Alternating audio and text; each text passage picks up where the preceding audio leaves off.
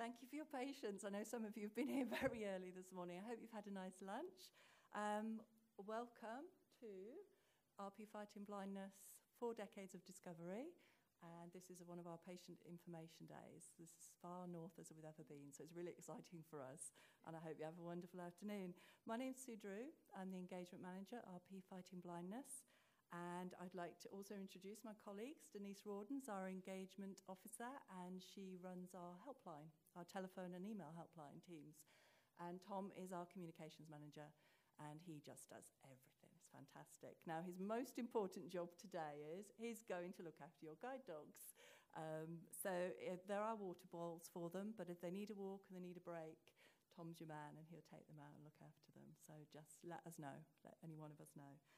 Okay, so um, housekeeping, exciting stuff. There are no scheduled fire drills today, you'll be pleased to hear. So if it goes off, it's for real. Um, there is a fire exit. Now, you're facing me, so to your left at the front, there's a fire exit. There's one, if you're in the other room where we had lunch later for the tea break, there's one in there as well. And we muster in the car park. But don't worry, we will all get out safely together. In fact, let's not worry, there won't be a fire drill. Um, toilets, I hope you've all found them by now, but if you go out of this room, the door's on your right, and you go back down the corridor, just past the room you had lunch in, there's toilets, ladies and gents, and I believe there's a disabled toilet, accessible toilet, sorry, there as well. Tea and coffee break later in the afternoon, back in that same room. Um, is the light in this room okay for everyone? This is never a perfect art for us, but we try to get the balance. Um, we've shut the curtains because I know the, the daylight can be bright for some people. We won't be turning the lights off, don't worry, we won't be putting ourselves in the dark. Um, but do let us know if you have any issues with the lighting or anything in this room. Uh, in your program, there is a feedback form if you need more than one, if you're sharing a program, do let us know. Please, please, at the end of the day, please take the time. It's a very basic form um, to let us know how this goes because we are in the process of planning four of these events around the country next year, and we can only improve them if we know what works and what doesn't work and what you found interesting. So please do take the time to do that. If you need help with it, let us know and we'll, we'll help you with that. Um, I'm going to quickly run through the programme because some people did mention, of course, they aren't able to see it. So I'm very quickly going to find it in my list here. So this obviously is well, we did the welcome registration, we've had lunch. We are going to, after this, I'm going to very briefly introduce Mark Hill from Optelec. You may have met him, he's in the other room as well. He's brought some fantastic equipment along today and he's just going to give you a few seconds um, to introduce himself and, and tell you about their services. Then I'm going to introduce your host for the day, Mr. Graham Finley, who's Chief Executive at Northeast Sensory Services. Uh, at, after that, the genetics of inherited retinal dystrophies, including RP, Usher syndrome, and all our related conditions, because we're a huge umbrella of conditions these days. Uh, it's Dr. Alison Ross, who's the consultant clinical geneticist at Aberdeen. Then we're making retina from stem cells. How, how far have we come, and how can gene editing help us? Uh, Dr. Carla Mellough, from, who's a senior research associate, Institute of Genetic Medicine at Newcastle University. And improving and using the retina derived from stem cells, Dr. Joseph Collin, who's a research associate at the Institute of Genetic Medicine, Newcastle University. Then we have a tea and coffee break. Then we have a sofa, what we call our sofa chat session, and our lovely volunteer, Mr. Colin Hetherington, is going to uh, run through that for us. And it's my RP journey, and it's going to be a sort of an interview style. And I hope you will really, really like, really enjoy that. And then we have the Ask the Panel Q&A session at the end and closing remarks, and we're due to finish at five. I do know that some of you have had trains to catch, so obviously um, just let us know if you need any assistance.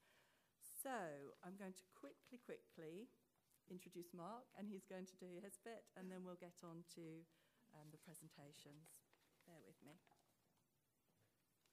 Thanks, Sue. Um, can you all hear me okay? Yeah. Okay, so uh, I represent a company called Optelec, and we uh, offer a wide range of video magnifiers, reading machines, and all sorts of gadgets to help with reading. Um, I notice it's 40th anniversary actually, our 40th anniversary was only last year. So we're a relatively young organisation. Um, we're here till about quarter past three, so do feel free to come and see us if you've not had a chance to yet. Um, also, we have a free prize draw, so win one of our little Compact Plus HD magnifiers. So if you need a prize draw form, do hold your hand up and I'll bring one over to you. And uh, that's me done. Thank you very much. Thanks for having us. Thank you, Mark. Right, okay, I'm going to introduce our host. He will get me intermittently because I'm going to introduce each, each speaker. Um, but I'm going to introduce Graham now, who's going to officially open the event for us. Okay, welcome everybody to Aberdeen. Now that we're in Aberdeen, I wondered if we should just do the whole thing in Doric. but we've got a few folk here from further afield, so they might struggle a wee bit with that. The event is being videoed though, so we could possibly get some subtitles on as well and could watch it back. Doric? Fit?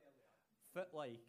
Uh, maybe not. I'm just so happy that this is happening for a number of reasons, but even this morning I'd heard that Aberdeen Airport got closed because of the hole in the runway.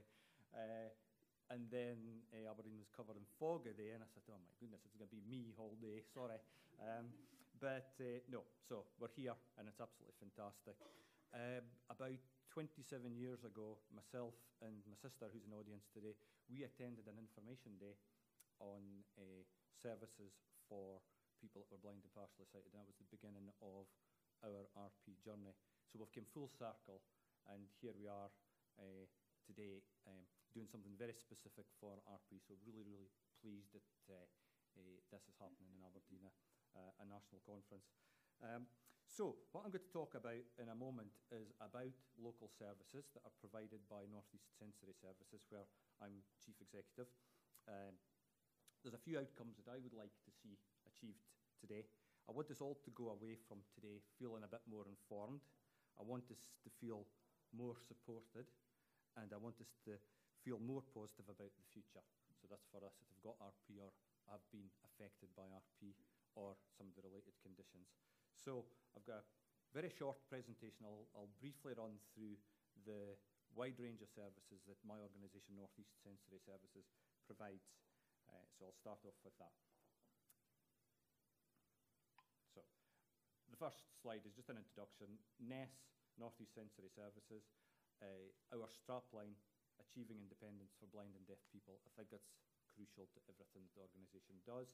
And I've also got on the slides the three locations where NES operates uh, resource centres from. One in Aberdeen, 21 John Street. I know a, a lot of well-kent faces in the audience, so I know a number of you have been there. Uh, we're a new facility in Dundee, number 10 Constitution Road, and in Moray, Elizabeth House, Victoria Crescent. So that's where Ness operates from. You may pick up the sound effects going on there. Uh, what that effectively is, is when something changes on the screen, if you kind of see the screen, you might hear that, but we'll read every, every bullet point that's on the screen as well. So the first one, who are NES?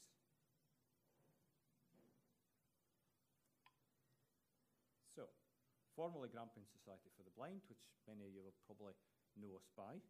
Uh, second oldest uh, charity in Aberdeen, and originally set up to support blind and partially sighted people in the Aberdeen area.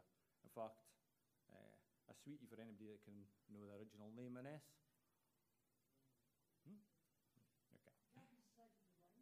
No, it was prior to that, it was the Aberdeen Town and Counties Association for Teaching the Blind at Their Homes. You'd have got two sweeties actually if you'd got it right. So, um, so we've changed a bit over the years, set up in 1879, and uh, we now support people with a significant sensory loss, so we support people that are deaf and hard of hearing, as well as people that are blind or partially sighted. And of course, many of us who have a sight loss also have hearing impairment as well. Um, and uh, so we've been doing joint sensory services, first full joint sensory service uh, operation in Scotland. Uh, so we now support, our geography is widened as well, so we now support people with a significant sensory loss, not only in Grampian but also across Tayside as well different types of support. From the 1st of October, uh, we will have 5,500 plus people known to us in accessing services. That, that's a significant date because we're away to start delivering services to people who are visually impaired in Dundee as well. Previously, it was deaf services there, and it's now services for folk with a sight loss as well. So, what do we do as an organisation? Well, what it says in the tin is we exist to support service users to overcome the practical and emotional effects caused by serious sensory loss. And we do that by providing a wide range of statutory and non-statutory services. For today's purposes, we would speak about statutory as being things that the council pays us to do. So it's more than just um, um, social work. There's other things that the council will provide us to do as well. And non-statutory services are the things that the charity funds ourselves, either through trust fund income, fundraising, legacy income, etc., etc. So, firstly, concentrating on some of the statutory funded joint sensory services that the organisation does. This differs between local authority area because we have got different contracts with different local authorities. By law, local authorities have to provide support to people who blind and partially sighted, deaf and hard of hearing. Um, some of those provide that in-house with different varying degrees of priority. Others, uh, and I would say the more forward-thinking ones, would uh, ask local specialist organisations to provide services on their behalf. So the areas that NESS cover, Aberdeen City, Moray Council area, Angus now as well, we're providing support to people in Angus, Dundee, and uh, so there are some local differences, but an overview. Uh, we provide a comprehensive social work service and a rehabilitation service in most of those areas. Uh, Angus have slightly different arrangements for social work, but the others we provide a full social work service. So, if you're registered blind or partially sighted for today's audience, your registration form, your BP1 as it's called in Scotland, gets sent to NES, and NES hold the register on behalf of these local authorities.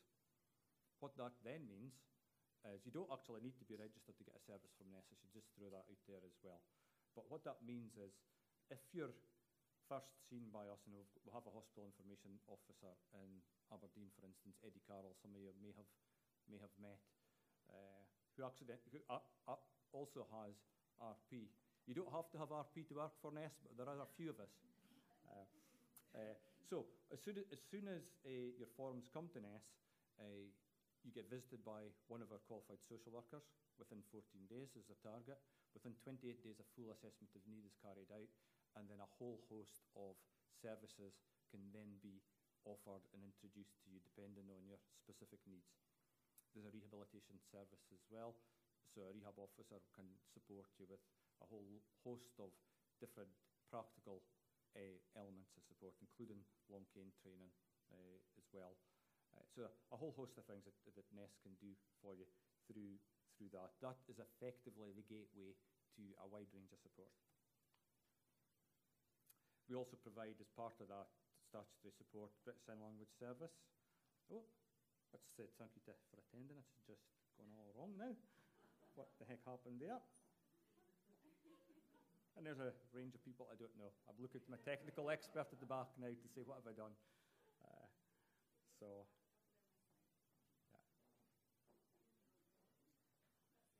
So I had a question to see where, if anybody was listening, where was I? So, yeah, that's where we are. So, the one just slightly before that. Um, so, yeah, here we go. So, British Sign Language Service. Um, lip reading classes, we're on lip reading classes across. You may think, well, what's the point of that for folk that are visually impaired? But a number of folk, as I mentioned already, have sight and hearing loss. And a provision of wide range, a wide range of aids and adaptations. We saw the Optelec stuff out there. If you visit any of the Nest resource centres, you'll see a wide, wide range of different bits of bits and pieces of equipment that you can that you can access uh, to support you with very practical things that can affect you. And the world has changed a lot in regards to technology. At Aberdeenshire and Perth, we don't do the, the visual impairment statutory services there. Aberdeenshire, we do provide some of our added value services, which is the second half of what I'm going to talk about now. So the non-statutory added value services. I've just put up a wee picture there of Grampian because that's where the majority of our added value services currently are, although we're looking to do expansion into Tayside.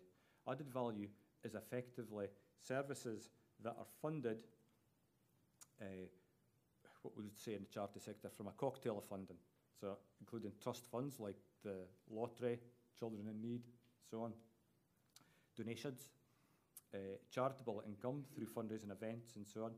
And all of that makes up uh, just over, we're around about half of the total budget that Nest needs to operate. So that's every year through all of these different sources. Legacy is another big one for us. Nest needs to bring in over a million pounds a year in charitable income to maintain the wide range of services that, that we, we have on offer for our service users. And in Tayside, I've mentioned different local arrangements, but because we're now developing joint sensory services in Dundee and Angus, our next big challenge is to deliver a lot of new, new uh, added value services in that area as well. So what is, here's some examples of some of the non-statutory added value services across Grampian that looking at Aberdeen, Moray and Aberdeenshire. Uh, again, different things for different parts of the, the region depending on how you're funded. So for instance, in Aberdeen, we've got an employment service. Uh, it's funded through something called the Fairer Aberdeen Fund. So again, it can only be used in Aberdeen, but it's a service that supports people uh, to maintain their job, get closer to the job market, or regain employment as well. A very successful project. It's only three days a week, and we support a load of folk in a year. And below that, I've put a list of other services. Uh, British Sign Language Interpreting Service, which is also features in the charity services as well as the statutory service. Um, transcription service. We've got British Sign, La British Sign Language DVD, but we also have our own recording studio, so we produce all sorts of material uh, in audio formats. I think we've eventually phased out tape now, but we still have a CD, uh, memory stick. People can download news, newsletters and everything from our website. So whatever is your preferred form of receiving material, we can do that for you, uh, including Braille as well. Uh, we have mentioned the Hospital Information Service. It's based at Aberdeen Royal Infirmary and the Eye Clinic, and it helps fast track people into services. I know myself when I was first diagnosed, you just thought, what the heck's going to happen here? What's the future like? But we've got somebody there now that is a friendly face that can tell you this isn't the end of the world, this is just the start of a new journey. Um, the, we've our Lending Library with over 3,500 audiobooks now. Uh, centre facilities, again, depending on uh, where you live, depend, will depend on what facilities the resource centres have. We have a fitness suite in Aberdeen, so any of our service users that are here today that are from Aberdeen, they probably run here, they probably did not walk, you know, they're all really fit if they come from Aberdeen. Um, I had a few groans there, I've probably heard that one before as well.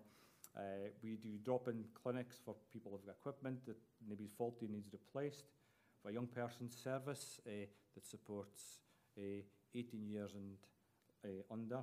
Um, again, it's all about building confidence and uh, helping uh, the youngsters develop themselves and develop their skills going forward. Just continuing over the slide, a continuation because there's a lot. There's over 25 support groups. We have an ICT service, which uh, some of the technology you've seen out there, but we've somebody who would, for instance, teach you how to use things like JAWS and Supernova, uh, the, uh, all the different screen magnification things as well. So we've uh, that's somebody's full-time job who can do that and can come out to folks' homes as well and support them if need be. Uh, sensory awareness training. Our sensory awareness training officer, Libby, is in the audience just now, and Libby was, the, some of you would have probably met Libby earlier on.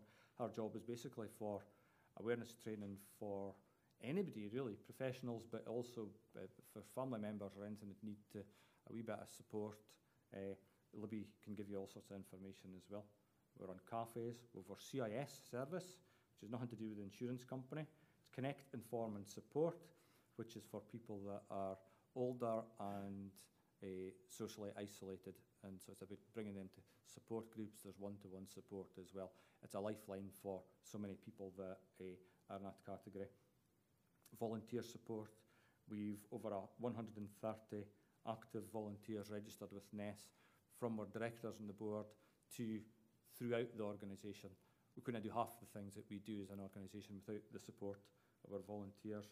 Um, another added value service that we run in Aberdeenshire is a lip reading class as well. So, so a, a wide range of services. NESS also represent the needs of our service users uh, and advocate at, na at a national level as well.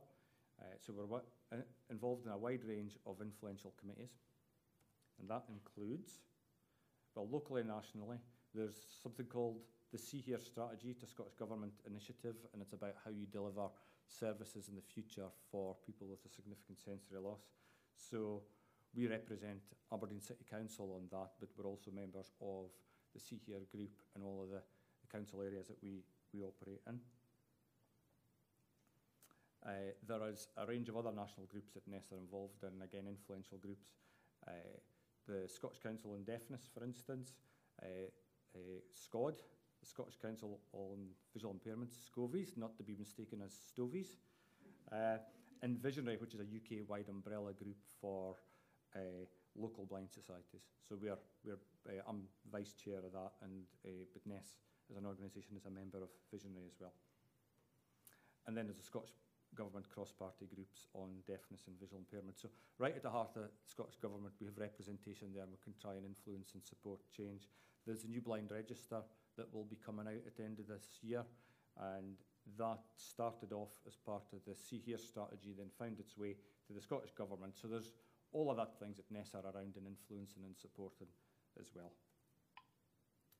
So that's just a very, very quick rundown on local services. Uh, we will all have time later for Q&A, but is there anybody got any burning questions just yet? Bear in mind that uh, I have RP, so if you stick your hand up, you might have a sore arm. So shout out as well if you have. No? Okay, okay. So Sue can introduce the next speaker. Okay, thanks very much. Thank you, Graham. Very well. I, I actually carry RP myself, and I have a child with RP, and I just nearly knocked Graham over. So I'm very, very good. I'm doing well, aren't I? Um, Okay, I'm going to introduce our next speaker. It's Dr. Alison Ross, who's a consultant in clinical genetics in Aberdeen and has been for the last five years. She previously trained in adult medicine, developing an interest in ophthalmic genetics, and is jointly running a paediatric ophthalmic genetics clinic, and this year has started an adult ophthalmic genetics clinic with Dr. Santiago and the retinal team. Um, Alison has to go a little earlier today, so we are having our Q&A session with the rest of the retinal team and Graham and Colin and everybody else this afternoon, but Alison will take some questions directly after her presentation. Put your hands up and one of myself or Denise or um, Tom will run round. We've got roaming mics. Because we're recording this session, we do need you to wait for the microphone, otherwise we won't be able to pick up um, what you say and everyone else won't hear it. So is that okay? I will introduce Alison now.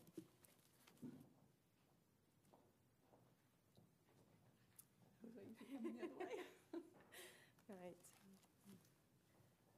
Okay. Okay. Um, well, thank you for that introduction and thank you for asking me to talk. Um, I've got the slightly uh, unenviable task of covering the genetics of inherited retinal dystrophies in half an hour. So um, it's quite a complex subject, and some of you probably know a lot about genetics and have been to the genetics clinic, um, while others may not know very much at all. So I, I hope um, I'm able to explain things. I, I'm going to try and just talk as if I was in the genetic clinic, um, so hopefully it'll be relatively easy to follow. But if you do have questions, please, please ask. Um, okay, and the slides are main, mainly for my, my own, to keep me right. So because it's quite a big topic, um, I'm going to, to start with defining inherited retinal dystrophies, what we mean by that, um, and just mention one or two of the conditions. Um, I'm going to spend some time talking about the main inheritance patterns that we see in families um, and a little bit of time talking about the genetic clinic, what we do, what you might expect to, to talk about or to happen if you were referred to the clinic. um, and a wee bit about genetic testing. So, so what do we mean by an inherited retinal dystrophy? So I, have just broken this down by the words. So retinal, um, so the retina is the light-sensitive film at the back of the eye that detects light. Um, dystrophy is a condition, a degenerative condition that affects an organ or tissue. And by inherited in this context, I, I really mean genetically determined. So sometimes it's inherited in a family, sometimes it's new in that individual for the first time in the family. Okay, so an inherited retinal dystrophy is really a condition um, that's caused, causing reduced or deteriorating vision in both eyes. And it's not a single condition, but a general name given to quite a wide range of eye conditions. And really, it encompasses um, conditions that start in childhood right through to adult life. So, if we think a little bit about the retina, the retina um, is a very specialized tissue um, with two main types of cell that detect light called rods and cones. And there's, there's other parts that make up the retina as well as the rods and cones, but um, they're the cells that, that are important for detecting light. And rods are really good for detecting movement, um, for vision in, in dim light, in the dark, and for seeing in black and white. And they're mostly found in, in the outside of the retina, so um, our peripheral vision. So really, the rods help us to kind of walk around without bumping into things, um, and they're particularly helpful in the, at night or in dim light. The cones are mainly found in the center part of the retina, and they're, they're important for seeing in daylight, for seeing fine detail, um, and color vision. So they're important for you know, looking at photographs, reading, recognizing faces. And different conditions affect these cells differently, and sometimes the pattern of, um, the problems that we see can give us an idea of what, what the likely underlying cause of the problem might be. Um, so, most inherited retinal dystrophies, the majority of them, the effects are confined to the retina, and it's a visual problem that, that you have. Um, the most common form is retinitis pigmentosa, which is a rod cone dystrophy. It affects the rods first. Um, but we also see cone rod dystrophies. Um, we can see very early onset retinal dystrophies like Leber's congenital amaurosis, which starts in very early childhood. Um, and there are other forms of retinal dystrophy that affect the central vision, like Stargardt's disease and Best's. There are, sorry. so some, some retinal dystrophies um, are seen as part of a pattern of problems that affect other parts of the body. And where a condition affects more than one organ um, or has more than one symptom, we call this a syndrome. Um, and we know of at least 30 different syndromes that include retinal dystrophy as part of that condition. And the commonest of those are types of Usher's syndrome um, and Bardet-Biedl. So, as you can see already, retinal dystrophies are a very broad group of conditions um, with, you know, a, a, range, a range of causes um, and a range of symptoms.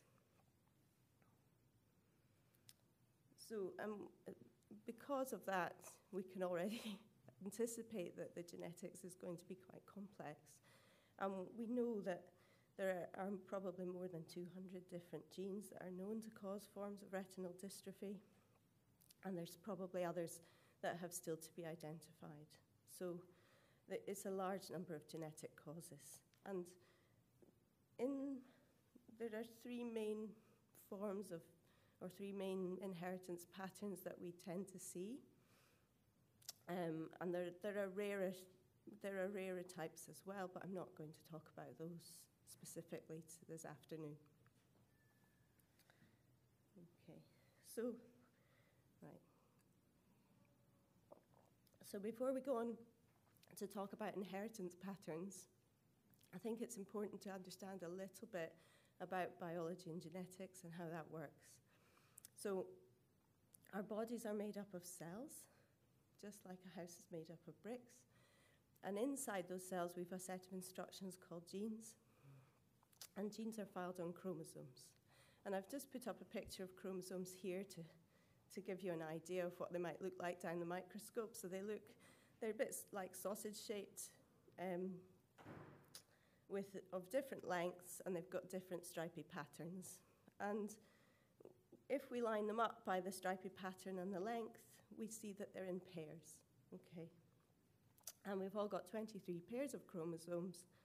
Um, 22 of those pairs match, um, and the other pair are the sex chromosomes, which are called X and Y. So this, um, this picture is of female who has two X chromosomes. Um, and the, this is this pictures of a male who has one X chromosome and a Y chromosome that makes the difference. And the, the reason I'm showing you this is to show that we've got two copies of all the genes, um, except for men who have one copy of the genes on the X chromosome, um, and the genes on the Y chromosome are really to do with making a male. Okay, and we get one of each pair of chromosomes from each of our parents. And um, so the chromosomes are inside the cells, and this picture um, shows a, a chromosome being pulled out in a long strand just to show you that chromosomes are made up of a long strand of DNA. And DNA is just like a twisty ladder, and the rungs of the ladder are a code that um, to put building blocks into proteins, and proteins are what make up our bodies. Okay. And when some, something, when there's a change in the code, sometimes that can change the protein or ch- change um, the way the, the gene read, the body reads the code of that gene. That means that it's not doesn't work in the usual way, um, and that's what causes genetic conditions.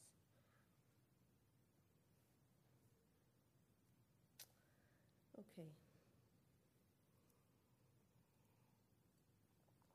So, so the, there are three main types of inheritance pattern that I'm going to talk about. And I'm going to start with autosomal dominant inheritance. Um, and that there are a whole range of retinal dystrophies that can be inherited in this way. Um, and the, in dominant inheritance, a change in just a single copy of a gene is sufficient um, for that gene not to work well and to cause the condition. Okay, so an infected individual has a usual copy of the gene and one that's changed. That causes the problem. When they have children, it's like tossing a coin, a 50 50 chance whether the child inherits the usual copy and is unaffected, or whether they inherit the changed copy and they inherit the condition. So each child has a 50% risk of inheriting the condition, um, and that is irrespective of whether they're male or female. And usually, in a, in a family where we see this type of inheritance, we see it passing down through the generations in a family. So often, an affected individual has an will have had one or other parent who's been affected um, with the condition. Um, occasionally, in a family, a new change can happen in that individual for the first time in the family. Um, so there isn't a history for in previous generations. So that, that happens occasionally. Okay, so there are another group of conditions that are inherited in what we call a recessive way. And in recessive inheritance, you need a change in both copies of the gene before you develop the condition. And somebody who's got a change in just one copy of the gene is what we call a carrier of the condition. So, usually, when we see an uh, individual affected with a recessive a recessive condition, um, their parents will be carriers of the condition. And being a carrier usually doesn't have any implications for your own health. Okay, but if your partner's a carrier of the same thing, then there's a one in four chance that a child can inherit two altered copies of the gene and be affected. Um, there's a 50% chance that they could be carriers, and there's a one in four chance that they inherit neither copy, neither changed copy, um, and they're unaffected and they're not a carrier. Okay. So the final inheritance pattern that I wanted to mention is the X-linked recessive inheritance. So that this is where the changed gene the, the, is filed on the X chromosome.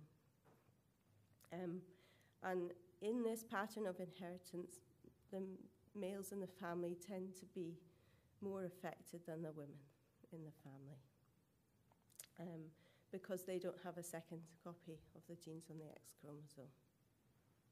Um, women are said to be carriers of the condition um, because they have a second copy of that gene that can compensate.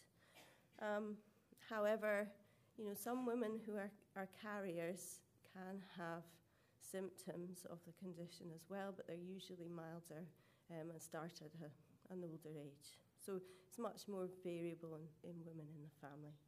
Um, and if a woman is a carrier, if she has a son, there's a 50 50 chance that her son might inherit the X chromosome with the changed copy of the gene and inherit the condition. Um, and likewise, if she has a daughter, there's a 50 50 chance that her daughter might inherit the changed copy of the gene and be a carrier of the condition. Um, if you're a man affected by this type of condition, then all your daughters will, will inherit your X chromosome, so they'll all be carriers, but none of your sons will be affected. Okay. So, um, I'm just going to move on to talk about a bit about the genetic clinic and how it's set up and what sort of things we do. So uh, um, we have we run we cover the northeast of Scotland um, with our genetic service. So um, we're mainly based in Foresterhill, Ashgrove House, but we do outreach clinics in Inverness and Kirkwall and Lerwick as well.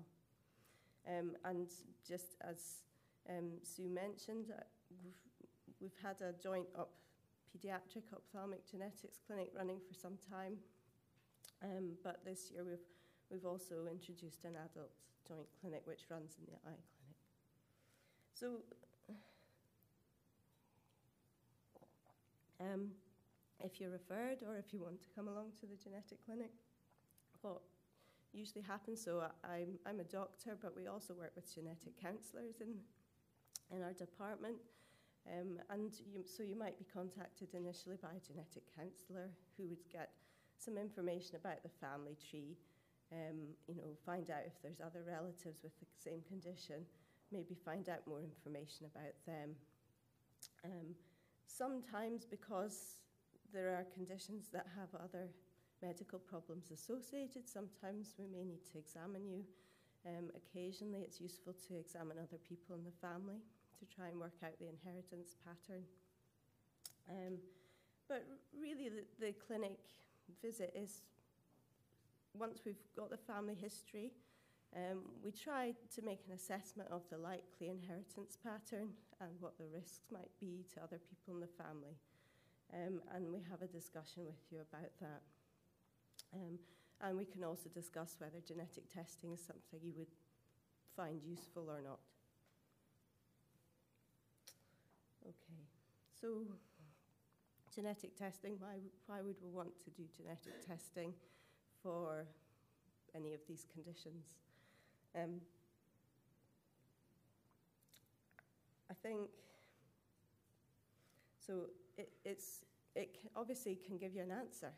You know, a lot of people want to know, well, why has this happened to me? You know, what's the underlying cause? And I think understanding what the cause is can be very helpful sometimes for families and for individuals. Um, if we can get an accurate diagnosis, um, then we can, we can help clarify why this has happened. Um, sometimes we're asked to do genetic testing because people want to know well, what's the future going to hold. Can you tell me anything about how this is going to progress in the future? And sometimes we can say something about that.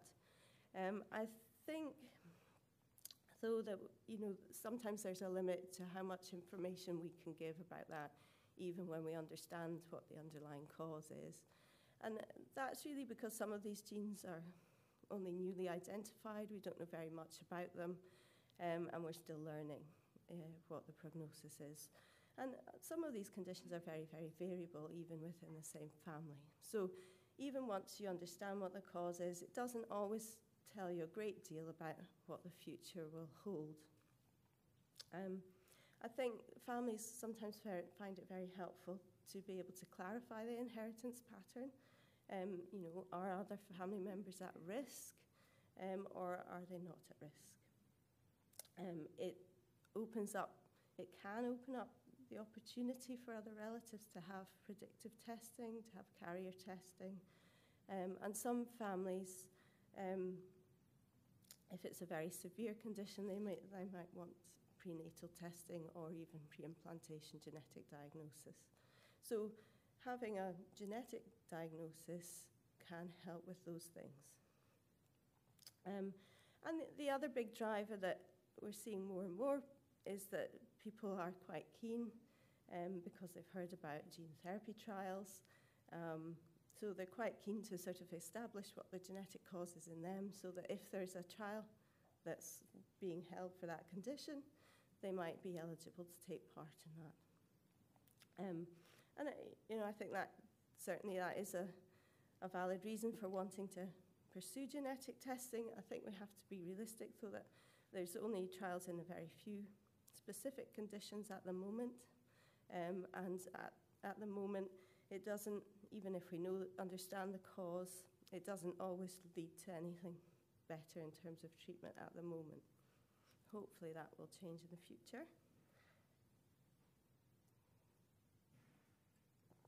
So the sorts of genetic tests that are available.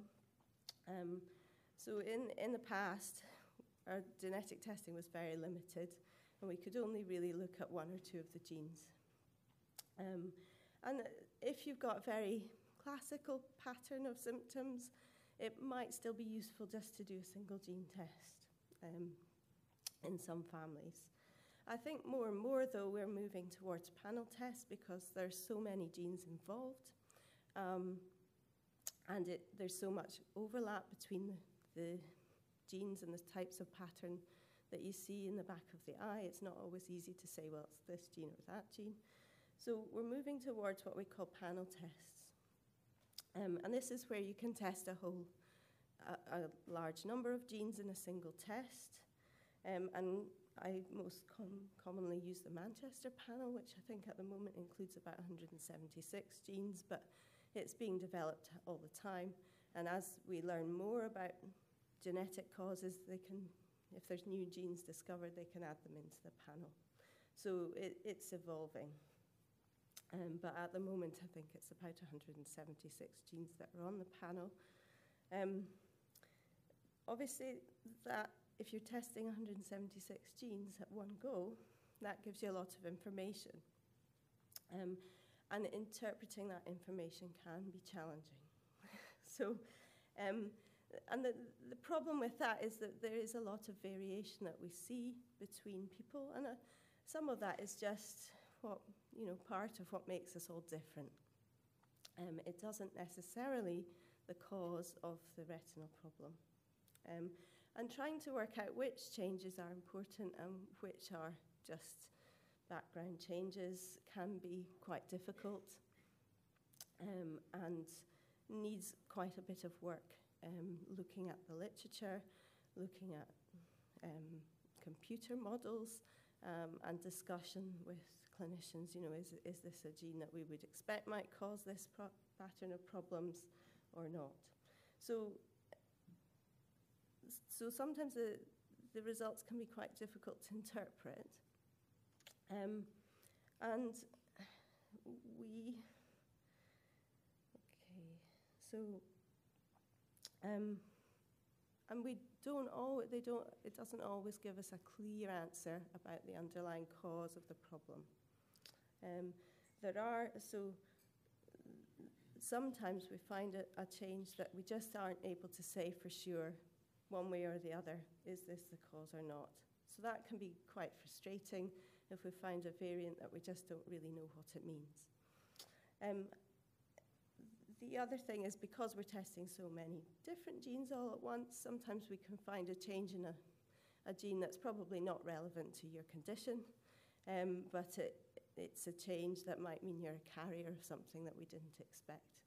So that sometimes does crop up because we're doing, we're looking at so many different genes at once. Um, and we're starting to find that things aren't quite as nice and simple as we thought, and that, that you know, sometimes things don't quite follow the nice um, inheritance patterns that we've just discussed, and, and changes in other genes can influence the pattern of problems that we see. So it's not always straightforward to interpret the results of the test. Um, at the moment, with our current testing, we are able to reach a specific diagnosis in about half to 60% of families, individuals. So that's still quite a large proportion that we don't get an answer for. Um, and that's, you know, that's obviously frustrating, but I think that's partly um, because some of these things are difficult to interpret and probably because there's still new genes that we don't yet know about. And there are obviously new initiatives, um, not currently in recruiting patients in Scotland, I don't think, but there is the RP genome study um, that is run in a few centres in England. Um, and there's also the 100,000 Genomes Project, um, which includes some patients with rare diseases. And uh, those studies are really aimed at finding new genes that we didn't know caused this problem. Um, so, um, okay. So I was just going to mention briefly a bit about the gene therapy trials. Um, I'm sure a lot of you will be aware, I mean, they've had a lot of publicity, they've been on the national news, um, that there are some gene therapy trials for a few forms of inherited retinal dystrophies. And the, the premise of these is that um, they're using a, essentially a viral um, vector to, to put the gene that's not working back into the cells in the retina. Um, and there's been, there's been three, well, there's, there's maybe one other trial as well in the Middle East somewhere, but there's been one for RPE65, Stargardt's, and choroideremia. Um, and these are really all phase one or very early phase two trials. So that means that they've been shown to be, it's been shown to be safe and effective in animal models. And this is taking it to the next step of um, is it safe in, you know, as, to treat patients with. So phase one really is about safety. Um, and once it goes on to phase two, it's starting to look at how effective it is. Is it a good treatment? So they're really still at a quite an early stage. They, obviously, they're showing some promising results, and there's a great hope that this will be something we can do more of in the future. Um, but you know, at the moment, it's very limited what, what uh, these trials are doing. Um, so we still need a lot more uh, information from bigger trials before we can say that this is a treatment that works. Um, and even then, it's only in very particular forms, so I don't know how generally applicable that might be to all the different types of inherited retinal dystrophies that we see. But it's certainly an exciting development. Okay, so I think I want to stop there. Um, we've talked about the wide range of inherited retinal dystrophies, patterns of inheritance, and the role of the genetic clinic and genetic testing. Um, so if there's any questions, I'm happy to take them now. I can't stay for the Q&A session, I'm afraid. Yeah. Hi, it's Sue again. I was just going to say, if we could just remember to put your hand up and wait for the mic because we all won't hear you and won't be able to hear the record the answer. Um, thank you. Sorry. Hello there, it's uh, Ali Burt. Um, I come from a, a ex, uh, ex-dominant linked family. and it's pretty clear what our um, branch of RP is, if you like to put it that way. But going with what you're saying, is there no, uh, is there a chance that some of these uh, different conditions within under the R RP umbrella can be mixed uh, and it's not, I think I was picking up that they're not so clear as we used to think they are. Um, okay, I think I've confused you. No, it's just me. Don't worry about it. um, no, I, I, what, I what I was trying to say was, you know, sometimes when we do genetic testing, we find, you know, changes in maybe a gene that would explain part of the answer, but we might find a change in a different gene that may be also contributing to the picture. I think, eh, you know, in, in your family, eh, well, it's difficult to, you know, comment on a on an individual case, but it sounds as though if it's very well established as an X-linked family, then you know that's it, it's some for some of the rarer genes and some of the new genes we don't know so much about them, um, and we can find confusing things on the new panel test. So it was really just to say that that sometimes confuses the picture. I think if you've got a very clear X-linked family history and there's a clear change in the family, um, you know, that that's not likely. Just going to say, it wouldn't change the inheritance pattern, No, would it, it even if you didn't know the the specific gene? Okay.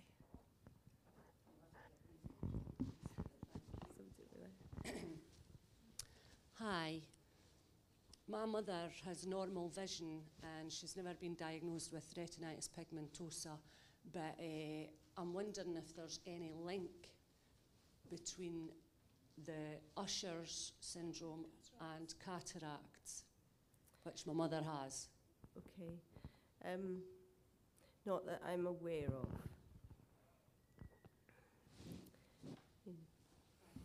Okay. Any other questions? Still.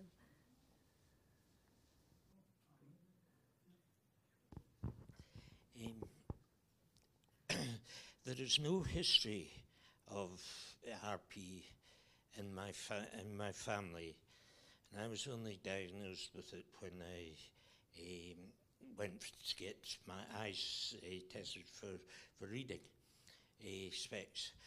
Now, uh, there is no evidence in my children of, of having any form of that.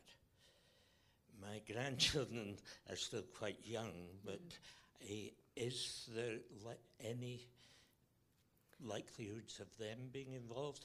Um, it's not likely. Uh, so uh, often when we see just one person in the family that's affected, it's often because it's a recessively inherited problem. Not, not always, but often. So, uh, you know, in that situation, although your children and your grandchildren might be carriers of the condition, they would be unlikely to be affected.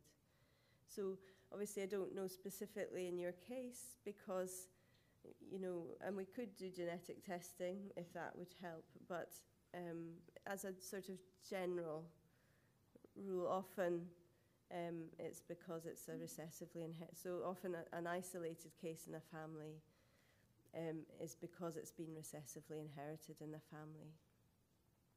So uh, that's all I can say because I don't know specifically the details of your case.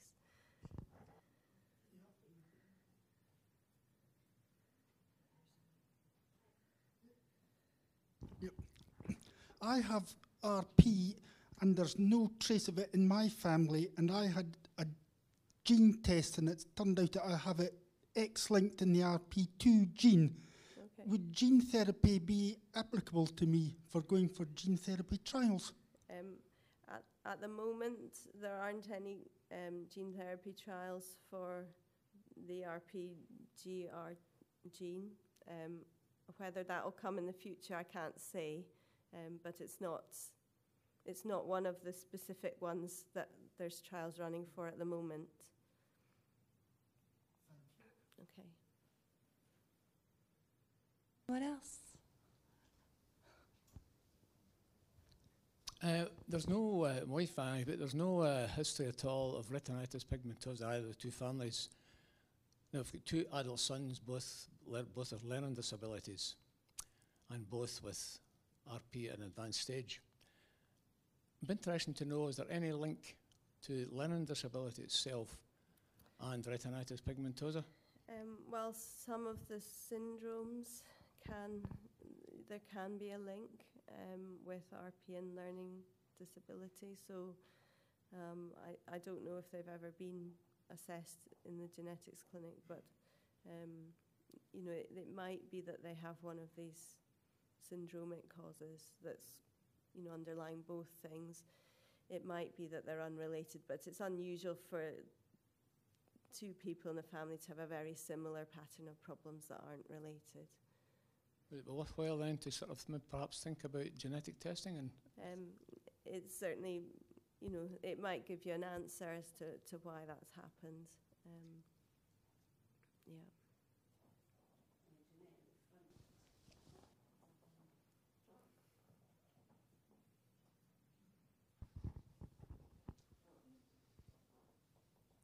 I'm the only person in my family who has ushers, and I'm also profoundly deaf. Uh, all of the other members of my family have excellent hearing and listening skills, um, and I'm wondering if, yeah, and I was wondering if it was going to be passed on to any other members of the younger family, and we have had genetic testing done, and the children have been diagnosed as not having ushers. And is, is there any way of collecting information when parents or grandparents have then passed away? Is there a way of getting genetic testing done in hindsight?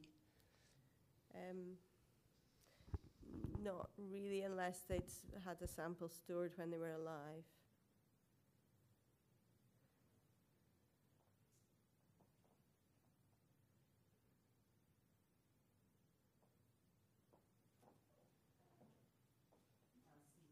Okay. Okay, we've got time for one more question if there is another one. Oh, Graham.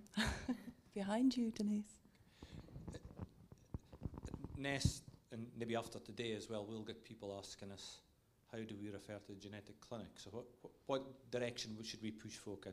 Um, probably just ask their GP for a referral, or or um, ask if they're going to the eye clinic.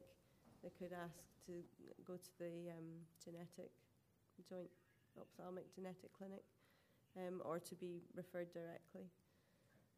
So Thank you.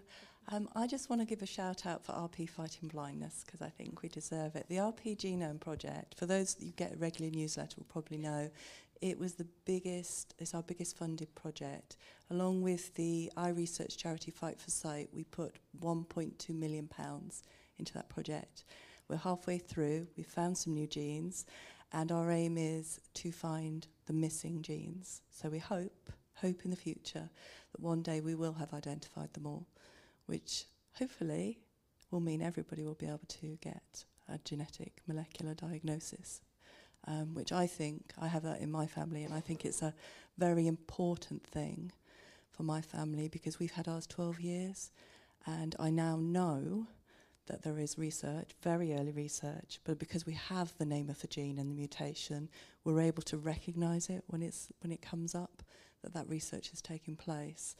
And that's an investment in my, for me personally, for my children, my grandchildren, my great grandchildren, for the future. So I'm a big advocate of the genetics clinic, to be honest. But I'd like to say, you know, that's the hard work of volunteers and fundraisers who support the charity that have funded that work. So I think it's worth mentioning. So can I thank Alison for her wonderful presentation.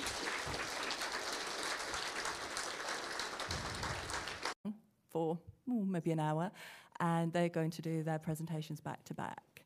So, Dr. Carla Mellough, born in Scotland but moved to Australia when she was 12 years old, studied a degree in human biology at the University of Western Australia and went on to do her PhD in retinal neuroscience at the same university. Carla moved back to Durham in the UK for her first post. Sorry, I thought I'd missed a line, I haven't. First postdoctorate position in 2003, then moved to Newcastle to start working with Professor Linda Lako in her stem cell lab at the end of 2007. Her work in Linda's lab has largely focused on making retinal tissue in the lab from human stem cells. This has involved how to make this process more efficient, how to help the retinal tissue they are making in the lab grow to become more mature, and which growth factors are important in this process. She is also particularly interested in human eye development and disease and trying to understand the problems underlying currently incurable forms of blindness so that she can work towards a cure. And then we have Dr. Joseph Collin. Jo- Joseph, sorry, I just want to say Joe because that's what we call you. Joe acquired his doctorate from Newcastle University in 2008 in cancer cell biology. He then started working with stem cells in 2009 at a research institute in Valencia, Spain. He then returned to Newcastle University in 2011 and began research on the retina, where he utilized stem cell technologies to investigate retinal diseases and potential therapies. His research has largely focused on the causes of various retinal diseases, improving the production of retinal, sorry, of retina from stem cells and the editing of genes to help these studies. And I'm going to brag on behalf of the charity again. Our first innovation project put money, I was 150,000 pounds to was the start of the research. So um, yeah, so again, the charity is helping to fund our own research to hopefully ultimately find treatments for our conditions. So I'm going to hand over to Carla now.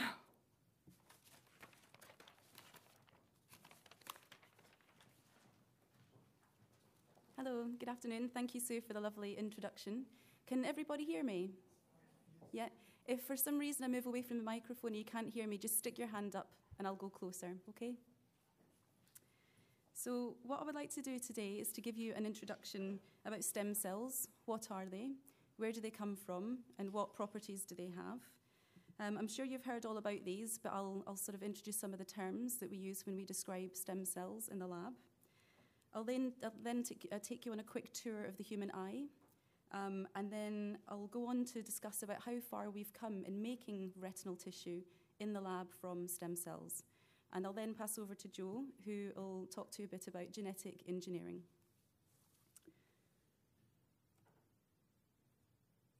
So I'm showing a cartoon here, and the title of the cartoon is Stem Cell Parental Advice.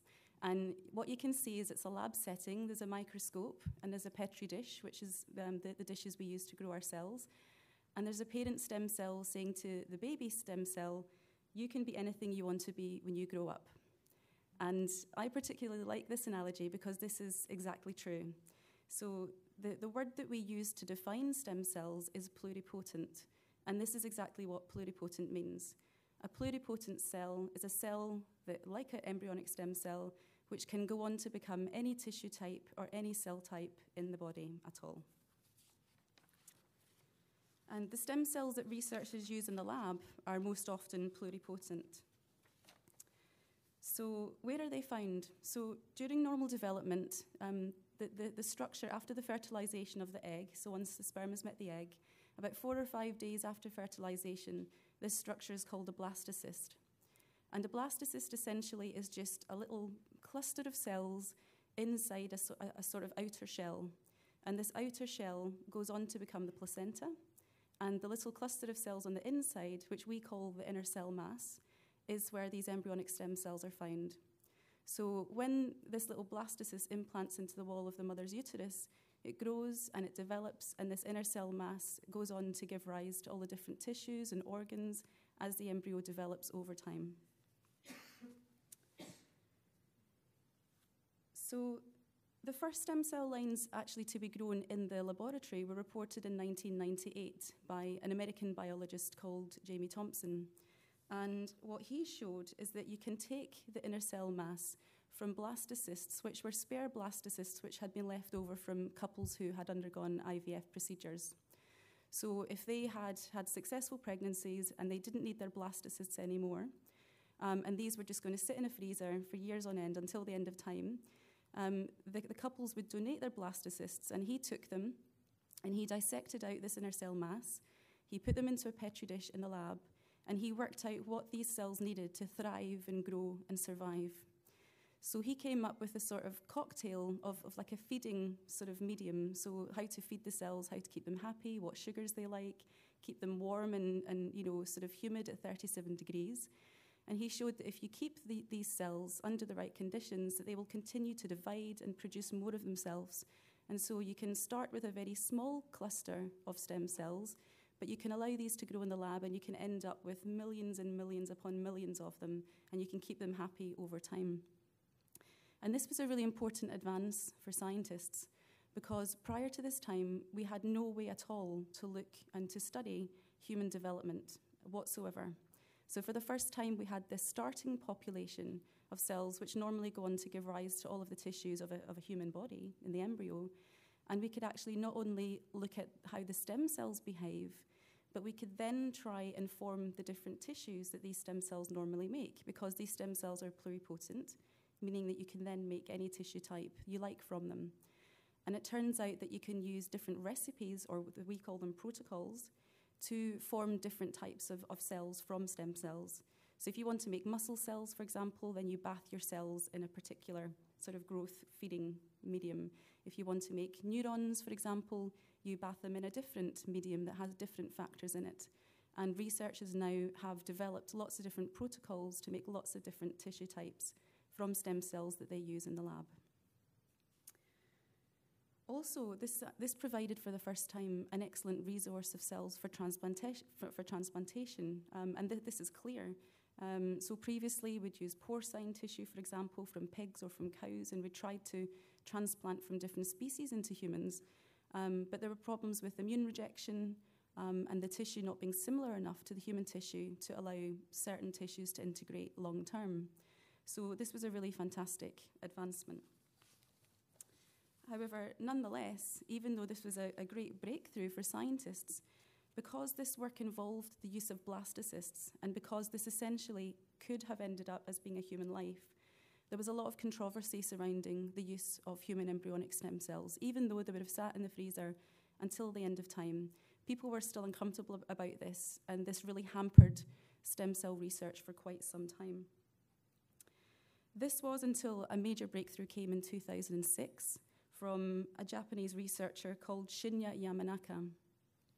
And he revealed to the world, and the world was quite shocked at this time because we didn't think this was possible, that actually you can take a mature adult cell, for example, your skin cell, so just take a little biopsy of your skin, and you can, what he did is he forced the expression of four genes in these cells. So he introduced the expression of genes which already exist in the human genome, but they're normally very active during human development, so they're very highly expressed in human embryonic stem cells. And when they become an adult cell, when they become a skin cell, we still have that, those genes written in our DNA, but they're not active at that time. So what he did is he found a way to make those genes very active in these skin cells. And what this did is it hit the reset button on the skin cells. So he tricked the skin cells into thinking that they were actually back in, inside this blastocyst and that they were embryonic stem cells and they still had to go through normal development and make all the different tissues in the body. So hitting the reset button in this way allowed, um, allowed him to take skin cells from a patient, for example, and then to reset them back into an embryonic stem cell-like state. Um, and then what you can then do, why this is so incredible, is you can look at patient-specific stem cells, you can grow different tissues from these stem cells, and in the case of where a patient might be carrying a faulty gene, you can look at how this faulty gene is affecting different tissue types. So this was a really incredible advancement. And the first work he reported was conducted in mouse. And within a year, he had managed to do the same feat in humans. So in 2007, this is when these cells were born, if you like. And these, we call these cells induced pluripotent stem cells, which is a bit of a mouthful. So you've got your human embryonic stem cells, which are derived directly from the inner cell mass of a blastocyst that would normally implant into the uterus. And you've got your induced pluripotent stem cells, which are from adult tissue. And they both act very similarly. They both look the same. They grow the same way. They act very similarly. Um, and Joe and I work with them, you know, quite regularly in the lab. And you know, I'm sure Joe will tell you as well. They're very, very similar to the embryonic counterparts. So this was a fantastic advancement. Um, just before I go into what we can do with our stem cells, Alison gave us a really lovely introduction about genetics in the retina. Um, but I'll just, I'll just sort of reiterate some of that um, and give you a wee bit more information before telling you about making eye tissue in the lab. So, as Alison said, the, the retina is a light sensitive tissue lining the back of the eye. It's a very delicate, very thin tissue. It's almost like a bit of soggy tissue paper lining the back of the eye. But although it's very thin, um, it's incredibly complex and it's a very, very smart tissue. It obviously turns light signals into electrical signals that are then passed to our brain so we can see what's in our visual field. And the retina itself is made up of lots of different layers, if you like. So there's different layers um, all piled on top of each other, a bit like the layers of a cake. And each of these layers have distinct cells um, that live within these layers, and they all have different functions. So our photoreceptors, which are our light sensitive cells, are found on this, in this outermost layer. So these line the re- really, really towards the back of the eye. And our ganglion cells, which take the information to our brain through our optic nerve, they have a really long process that connects what's happening in the retina to the brain. They're found at the front of the retina. And then you've got lots of layers in between that help process this information to take it to the brain. Um, and underneath the photoreceptors is a very important um, epithelium. It's like, just like a, it's like a skin tissue, if you like, and it's highly pigmented. It's almost black. It's a very dark brown. And this is called your retinal pigmented epithelium. And your retinal pigmented epithelium is very important for the health and vitality of your photoreceptors. So when your pigmented epithelium gets sick, um, it's harder for nutrients from the blood supply to pass to your photoreceptors. It's harder for the waste products from your retina to go back into the blood circulation to be taken away. So this sort of special bond that they have is broken, and that can cause like bad health of the photoreceptors. Likewise, if the photoreceptors are sick, sometimes they can make the underlying retinal pigmented epithelium sick. So, some conditions are caused by the photoreceptors being affected first. Some conditions are caused by this retinal pigmented epithelium being affected first, and some can be simultaneous. So, it's quite varied. And obviously, thinking about all, all the genetic um, variations which Alison introduced, you can understand why this can be quite complex. So, as Alison mentioned, there's two, two some types of photoreceptor cells, both of which are highly specialized. And they're sort of like space age cells. They're super specialized and they've got, they look incredible. They've got a very interesting shape. So, your two types of your photoreceptors are your rods, which are important for your night vision, for motion detection, things like that. And that is in the peripheral retina. So, it's in the area sort of surrounding the sort of outside of your retina. And in this, towards the center of the retina, um, in your fovea, which is your sort of where your light focuses. Um, you've got your cone photoreceptors. You've got the highest concentration of your cone photoreceptors in your central retina, where your light hits when you're really focusing on something. And it's your cone photoreceptors which are responsible for your high visual acuity. So, reading a book, driving a car, and also there's three different types of cone photoreceptors, and they allow you to see all the different combinations of colour in your environment. So they both contain very specialized machinery attached to them. So cells cells have a sort of body, if you like. So there's sort of a main body like a person, and the heart of the cell is its nucleus, and this is where all the genetic information is contained.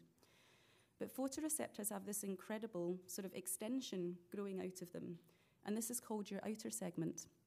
And your outer segment is when the light hits the back of your eye, it's the, the, the, proteins and the molecules in this structure, the outer segment, which allow the, the light to be transferred into electrical signals and for us to see.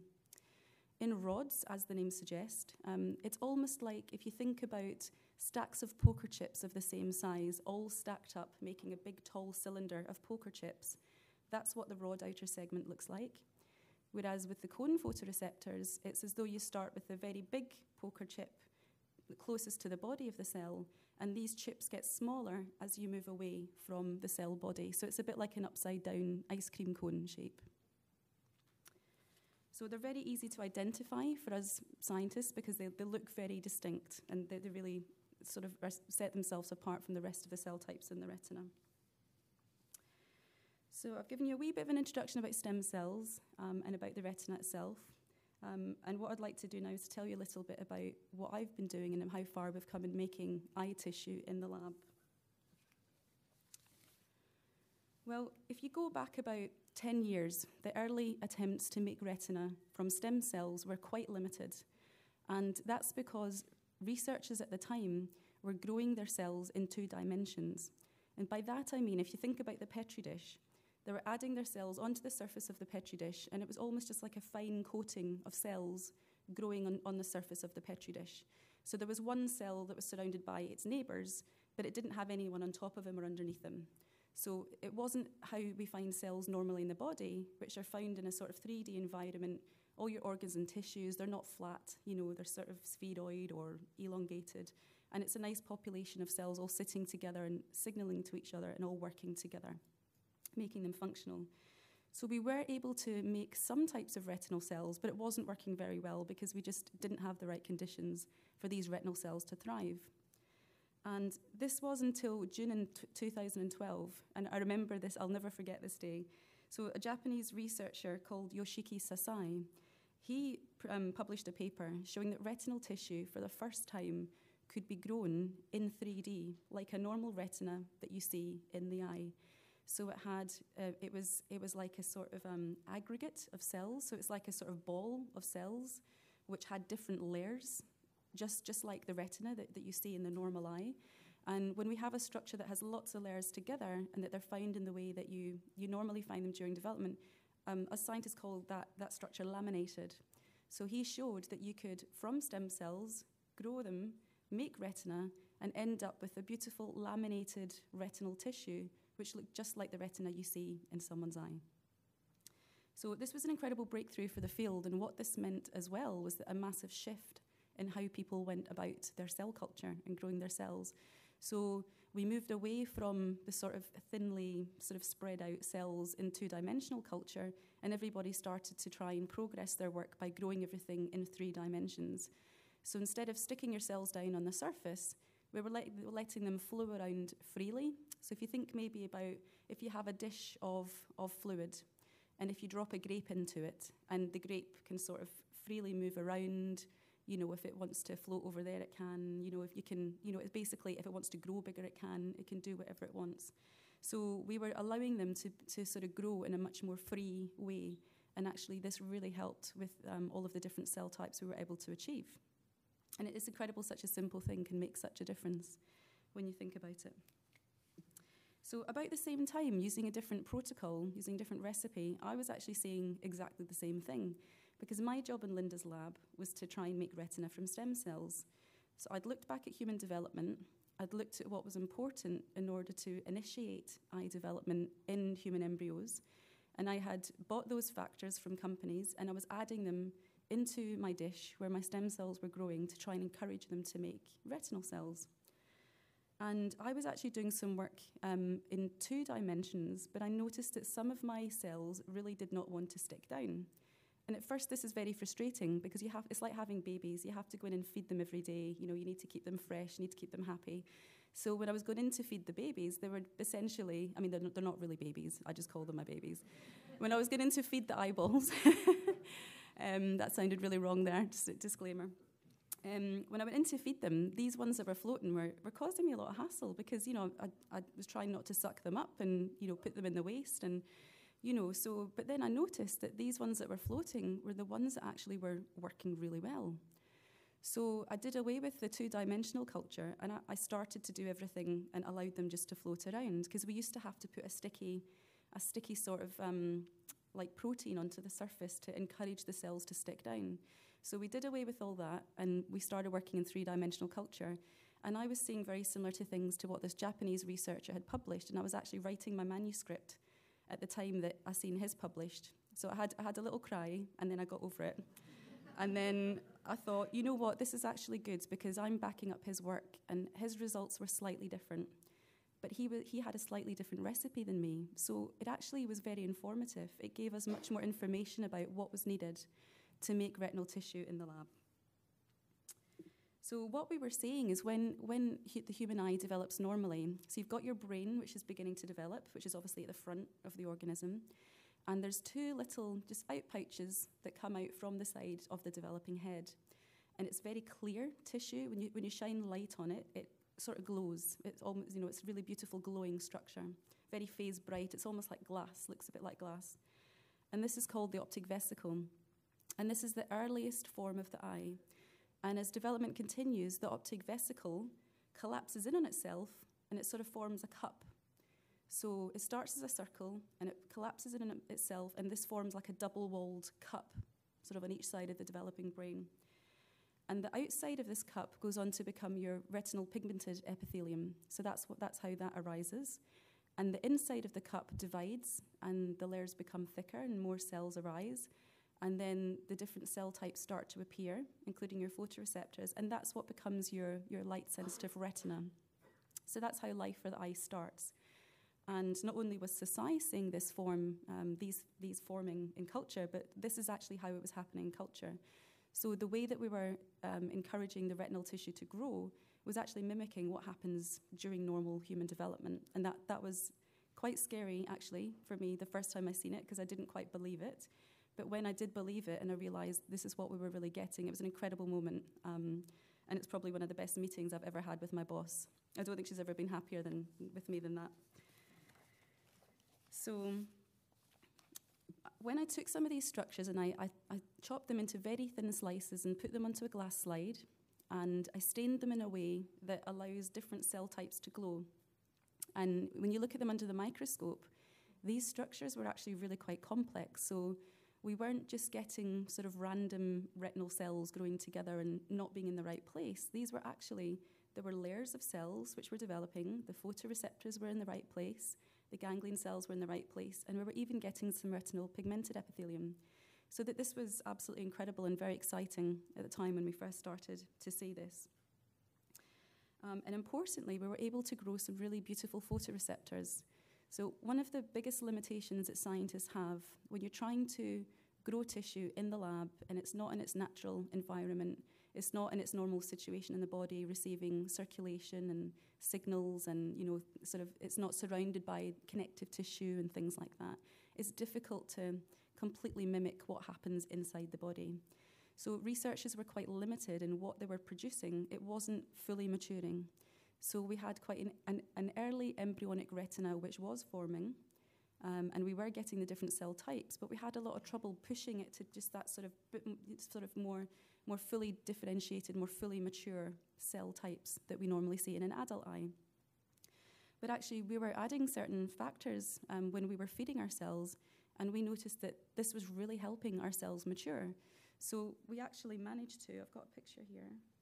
Sorry, I forgot to advance my slides. That's a Japanese gentleman, uh, Yoshiki Sasai, who published about around the same time that I was doing my manuscript. And um, I've got a slide here showing the optic vesicle as it emerges during development on the left. It's a very bright tissue, and how this develops into like a sort of mini eyeball in the lab. So this is pictures of mine from the lab. And here I'm showing on the left-hand side, um, depicted by the arrow, is a, a, rod photoreceptor that we were able to grow within these, ret these retinal structures we were seeing in the lab. So we've moved away from it just being a very early photoreceptor cell, and it's beginning to, to develop this outer segment, this long cylindrical um, outer segment, which rods normally have. Um, and this is very important um, because the, the cells we want to produce, it's important that we know that they can actually function. But in order to test whether they can function, we have to get them to fully mature first. Um, and when you test these, um, so we do a procedure called electrophysiology, and that sort of looks at the electrical properties of cells. And it's, it's a very important feature of photoreceptors and how they function, how they convert the light into electrical signals. And it turns out that some of our photoreceptors are actually working in a similar way to, to those photoreceptors that you see in the adult eye. Not all of them, not all of them have matured yet, but a small proportion, we are able to get them to that stage of maturity, which is a really, really promising result. Um, so bizarrely, as well as other, just seeing the retinal tissue, um, I was beginning to think that I was seeing other things forming as well, and I wasn't sure whether this was true or not. So again, I, took the tissue, I cut it into thin slices, put it on the slide, looked at it under the microscope, and in fact, we were getting lens tissue and cornea, which were forming alongside the retinal tissue. So, what was fascinating about this, and no one else had ever shown this before, what was fascinating about this, we weren't just getting retinal tissue, but we were getting like a little early developing eye. So, we had different components, different other sort of accessory structure, structures of the eye. So, this then opened up a whole host of other um, opportunities for the lab to study cornea and lens and various things as well. So, how is this retinal tissue that we're making from stem cells useful to us? Well, largely because there's still no medical treatment for many forms of blindness. So there's a, a massive drive across the world not only to try and understand why faulty genes are causing problems for people or what's happening with different developmental problems which are causing people to lose their vision. Um, but there's a massive drive around the world now to use these stem cells to study these different things. So, what we can do for the first time, so I've told you about the stem cells, I've told you that um, we can start to make a little developing eye essentially. Um, so, really, we can study human eye development for the first time in a dish in the lab. And that's incredibly valuable because human developmental tissue is such a scarce resource. It, it can be available um, in certain clinic in certain places around the UK, but it's a very scarce and precious resource. So there's a very limited amount of material for us to study um, and it's very difficult to get hold of. So, being able to replicate aspects of human development in a dish um, has been incredibly informative for us. It's also particularly um, important for the study of disease. So, if you want to look at the biological effects of a faulty gene, you can take a patient's skin cells carrying a particular faulty gene, you can hit the reset button, make them back into induced pluripotent stem cells, and then you can make retinal tissue from those that patient's stem cells and you can take a look as the retinal tissue is developing and actually see when things are starting to go wrong what is it that's causing things to go wrong? So that is just i mean if, if people had told me when i was doing my phd this was going to be possible i would not have believed them. So it's incredible how quickly the field has advanced. I wanted to discuss with you one scientific paper, which is an example from 2014, which shows beautifully how patient induced pluripotent stem cells provided new information on a faulty gene. And this comes out from Budd Tucker and Edwin Stone's lab. It's a very famous retinal lab, very large lab in Iowa in the States. And this, um, this involves a gentleman who is an, an adult male who had autosomal recessive RP um, and the onset was in his third decade of life. And what the scientists did was they sequenced this gentleman's genome and they found, um, they found a faulty gene, um, they found a faulty usher 2A gene. And, but this alone wasn't causing this gentleman's problems because they found another gene which was related, and it was the combination of, of, the, of these two genes that was actually giving this gentleman his problems. But they didn't really know why this gentleman's retina was affected. So in this gentleman, his photoreceptors were developing normally, but then they were starting to die, and over time he was losing his photoreceptors, they were just dying. So what they did was just what, what I sort of discussed before. They took this gentleman's skin cells, took a biopsy, bathed them in a special reset medium, made stem cells from this gentleman's skin cells, and then made retina from the stem cells that they'd made from this patient. And what they found was that when they grew the retina, when they allowed the retina to develop, that the photoreceptors were developing normally. They looked really nice. There was a lovely population of them. They were sitting in the right place. But when the photoreceptors started to reach maturity, something was going drastically wrong. So the cells were getting very stressed and they were starting to die. So they went on to study this further and they found out that actually the, the faulty gene code was causing one of the proteins, which is very important for the normal function of photoreceptors, to be misfolded. So proteins are sort of folded up and you know they have a very specific shape. And this faulty code that this gentleman was carrying was stopping the proteins being folded in the right way. And this was causing a lot of cell stress. And the cell was just saying, you know what, something's not right here. And it was, it was terminating itself. It was basically dying. So that's a really nice example of where, for the first time, researchers were able to work out how a, a faulty gene is affecting um, someone biologically. Of course, being able to, to study diseases in this way as well informs scientists and clinicians about what treatment might be best for different patients. And it can give us a patient specific insight into what's going wrong and therefore how best to approach treatment with each specific patient. And so it's, it's a bit like personalised medicine, which isn't available now, but I'm sure if you fast forward in the future, there'll be much more personalised medicine available, particularly in rare cases where we don't really know what's happening. And also, being able to test new drugs and treatments on retinal tissue made from a patient in the lab, it means you, you can completely avoid animal research. And we're not at the stage at the moment where we can completely stop using animals, because actually, a lot that we know about retinal disease and different retinal conditions has come from using animal models. And that, that's a difficult thing to, to maybe take on board, and it's a difficult thing to, um, you know, to sort of do as a researcher. But actually, a lot of the information we've, we've gained from that has been in the past from animal models. And we're now making this transition to using stem cells to replace animal models. We aren't there yet, but this is the way of the future, and we are getting there. Um, and I'm a real advocate for moving in that direction and using stem cells where possible. And finally, these cells can be used for transplantation. So instead of maybe now having to use embryonic stem cells for transplantation in patients, now you can take the patient's own cells, you can reset them back to a stem cell population, and you can grow different tissue types. It doesn't have to be for the retina. It can be for, you know, it can be cartilage, it could be muscle, it could be whatever you want. As long as we've got the recipe, you can make that from these stem cells. So obviously we are particularly interested in replacing photoreceptors and the retinal pigmented epithelium. However, a point to make is that transplantation, unfortunately, won't be effective, um, depending on the patient and depending on the faulty gene they carry. Um, because if you make if you make stem cells from that patient, the, the, the, the, sort of genetic code carried by those cells is going to be the same as the patient.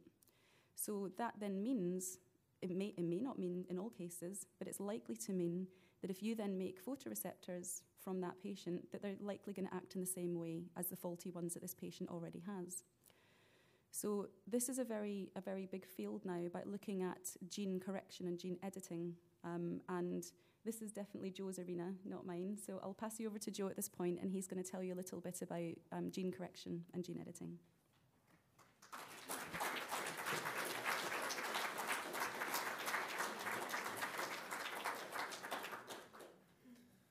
Afternoon, everyone. Thank you, Carla, for that uh, introduction to stem cells in the retina. And uh, thanks to the organisers for inviting us to talk today.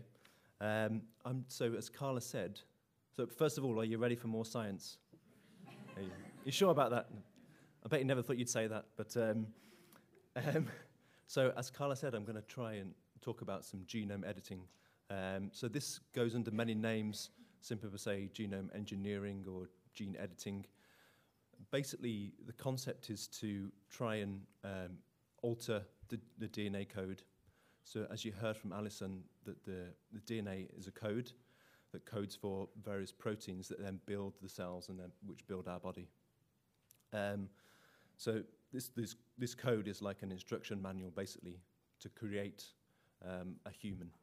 And um, unfortunately, sometimes uh, there may be um, one instruction missing. It could just be a letter um, or one of these codes that are missing, and that can cause um, a problem in the in the building block of life. So, what we're trying to do now is to potentially go and correct this using um, editing. Now, people have tried this for for years and years, and it's been very very complex, particularly in human cells, because there's lots of mechanisms to stop the DNA being changed of course, because if you could really easily change the DNA, then uh, the cell wouldn't function properly. So um, there have been many advances to get to this stage where we are. And actually, this started by um, scientists just studying um, bacteria, basically. And um, so this is a really good reason, a really good point why I should just let scientists go and, as crazy as it sounds, go on and just research what they want to do because this led to a truly, hopefully, um, revolutionary technology. So um, bacteria have an im- immune system, which is quite unusual since they're just one single cell, but it uses um, molecules within their cells, so little, little proteins in their cells, to actually recognize and chop up DNA when they get infected. So any living organism could be infected, like we can get a cold, um, viruses, etc. A bacteria can get a virus, and because they don't have an immune system like we do, they have to invent. Uh, they have over billions of years of evolution invented their own, where they chop up the DNA to get rid of the virus. So a virus is just a piece of DNA or RNA. Um, but, but, but often in this case, DNA will infect a bacteria and uh, they have a system which chops it up. But what, so about 23 three years after um, scientists found this, um, some other scientists found they could adapt this system so they were able to engineer or hack this system to, to change it to recognize a specific piece of DNA. Um, they then did some further studies and found they could um, use the system in mammalian cells and in human cells.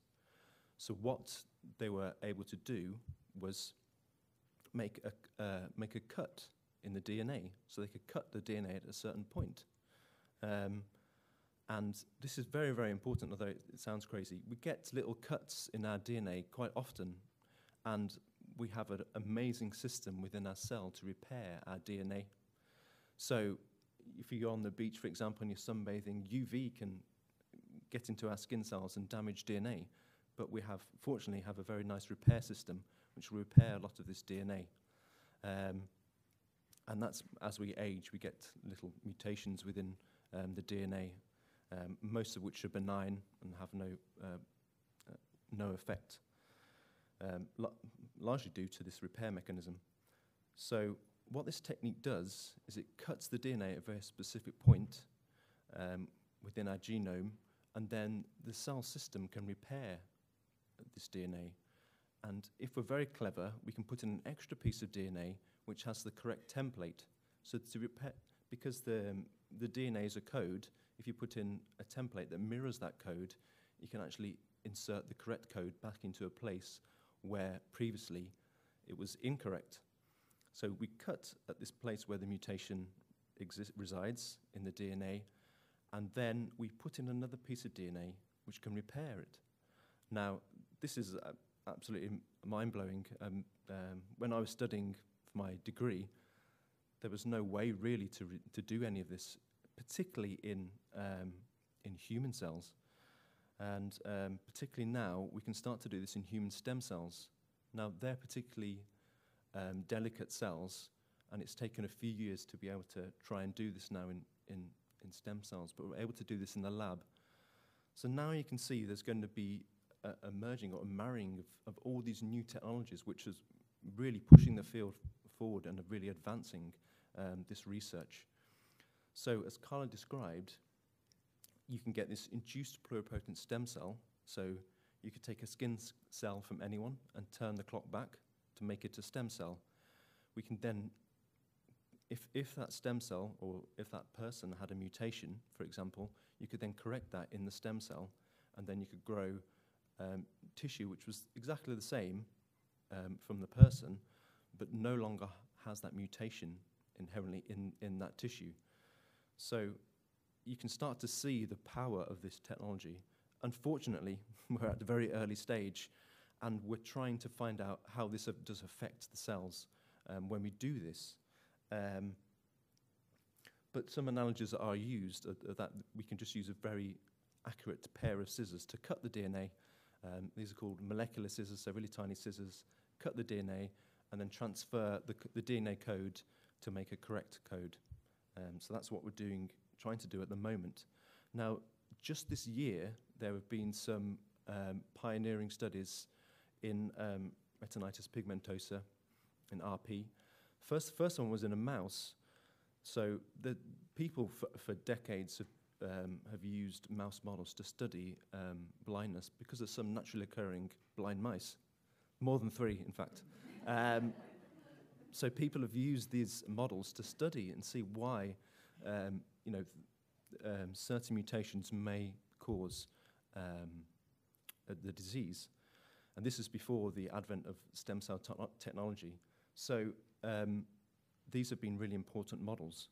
So what they did was they used a technique. I don't know if you've heard of CRISPR. This is no longer somewhere to keep your lettuce. CRISPR is now a, um, a, a, a technique, the most well developed and uh, most easily to manipulate way to correct um, a gene, for example. So it's called CRISPR-Cas9 is its full name. Um, it, it's an acronym which I won't go into. Um, it's a very complicated um, name because it was found in bacteria and scientists like to create long names to describe things. But basically these are this, these little scissors which recognize a piece of DNA um, that you tell it to basically. So um, in the lab we can engineer this to send these scissors to cut a specific piece of DNA, put in another piece of DNA that matches almost exactly this piece of DNA, but with the change of a code. So sometimes just even one letter. Um, so we can just quickly change that um, to make a, a normal copy of the gene. But in this case, um, so they were able to fix, sorry, in, in the mouse, able to fix this gene and see that the, the mice actually, in some cases, regain some vision um, if they did this at the, an, an early enough stage in the, in the mice's life. Um, and this is um, you know, absolutely fantastic. One of the first studies to show that you could use this technique in, in, in live animals, which is quite incredible. Um, we're going back a step in human cells here. So we're having these cells in the lab, as Carla talks about. We're growing these stem cells in a dish. We can then introduce these little scissors into the cells. Um, they cut it and they repair. Um, now, this is quite difficult to do, but these researchers did a fantastic job and they, they looked at um, X-linked retinitis pigmentosa, the RPGR gene, and they're able, there was a, what we call a point mutation, which is this one letter change in the code.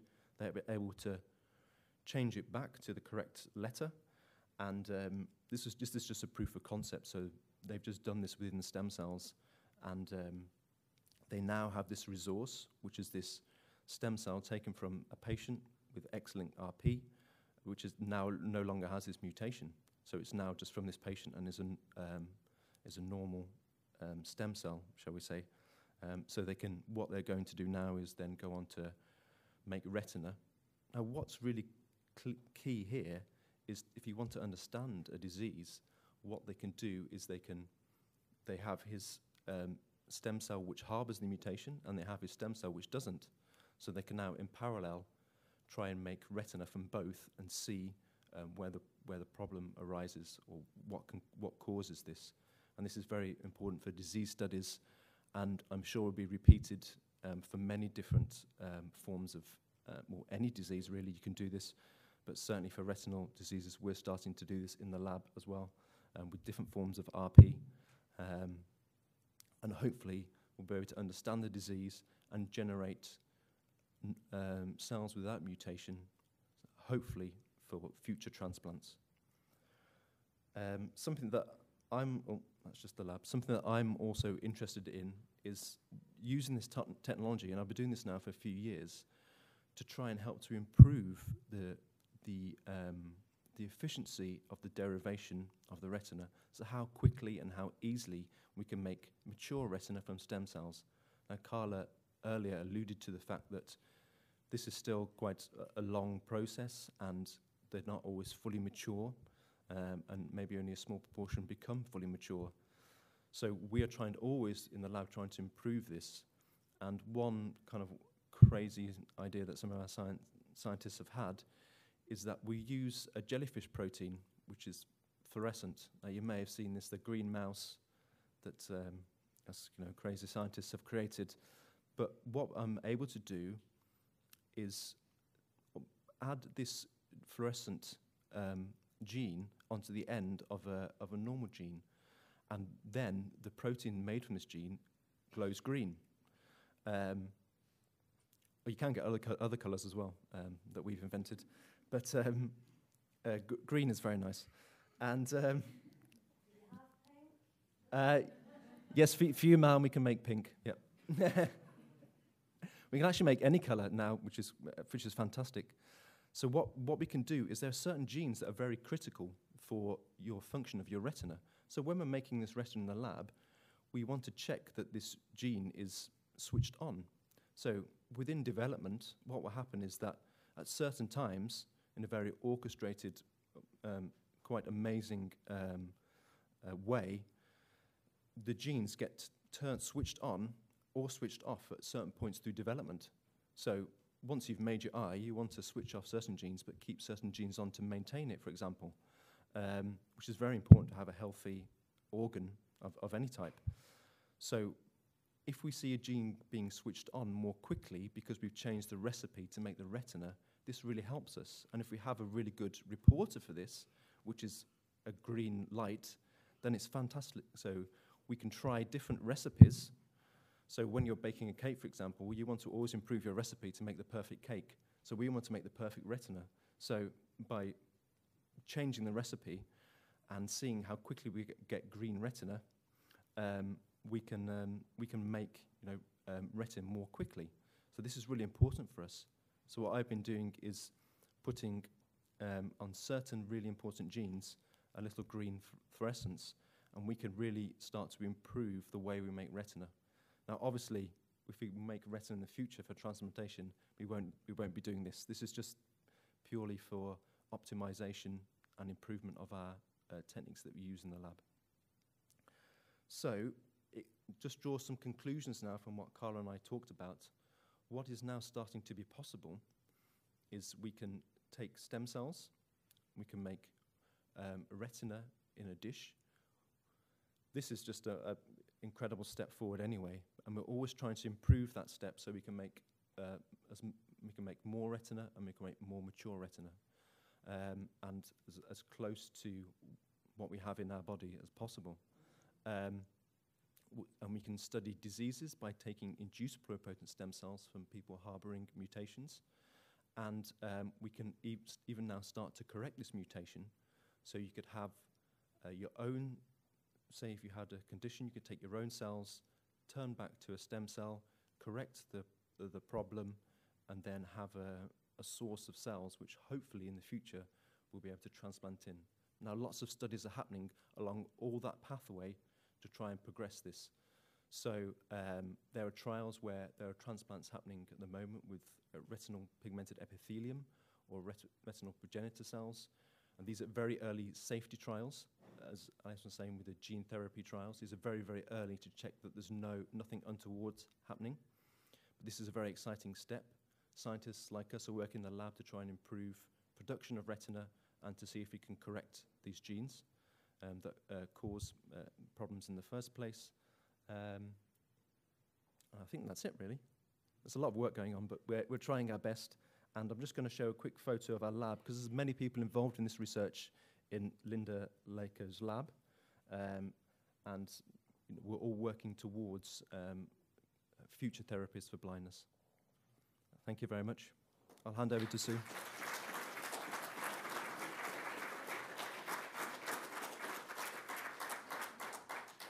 Thank you, Carla and Joe. I hope you all enjoyed that. It's really exciting stuff. And I know, and as you heard from Alison earlier, you know, it's lots of things are at early stages, but we are in the 40 years this charity has existed. Um, and from my own diagnosis, being told there'd never be anything they could do because it was genetic. It's, um, yeah, it's, it's very exciting times and it's, it's moving much quicker, I think, than any of us ever anticipated. So watch this space. Um, we're going to have our break now. We're over a little while, but that's because we took some Q&A when we hadn't originally planned it. So um, tea and coffee is back in the room that you were in. If you would rather stay in here, then just put your hand up and we'll go and get your drinks for you. Um, and if you could be back, um, we're scheduled half an hour, but if you could be back sort of within 20 minutes, 25 minutes or so, it would give us a little bit of catch-up time and um, you're in for a treat after the break. Thank you.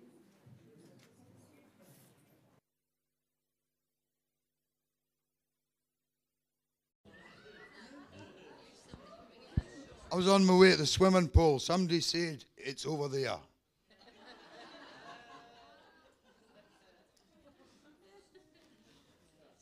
do you need first? Hearing aids.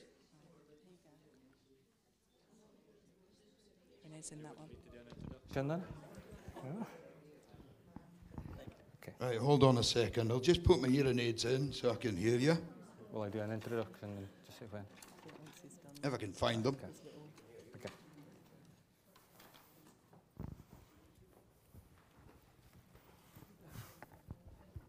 That's one. That's two.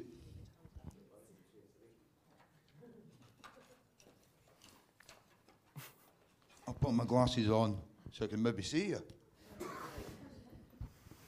I think you all know the score.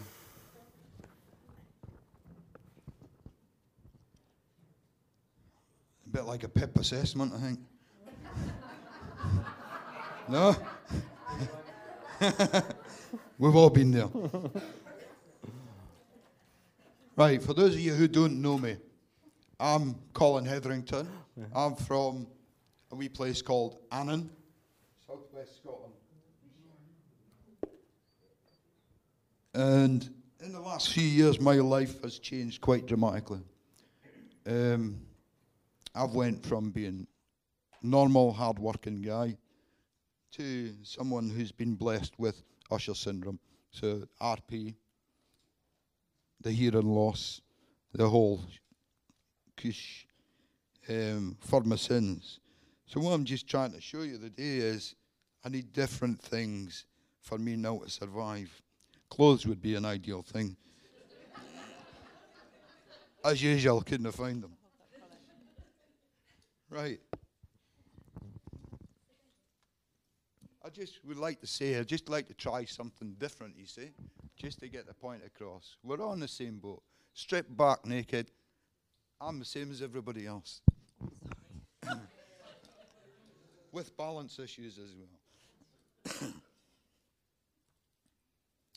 right. So, first diagnosis. How was I diagnosed?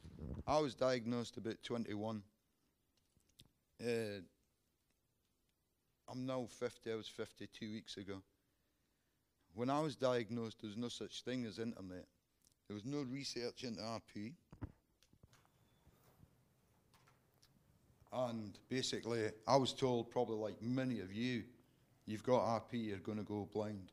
We now know that's not necessarily the case.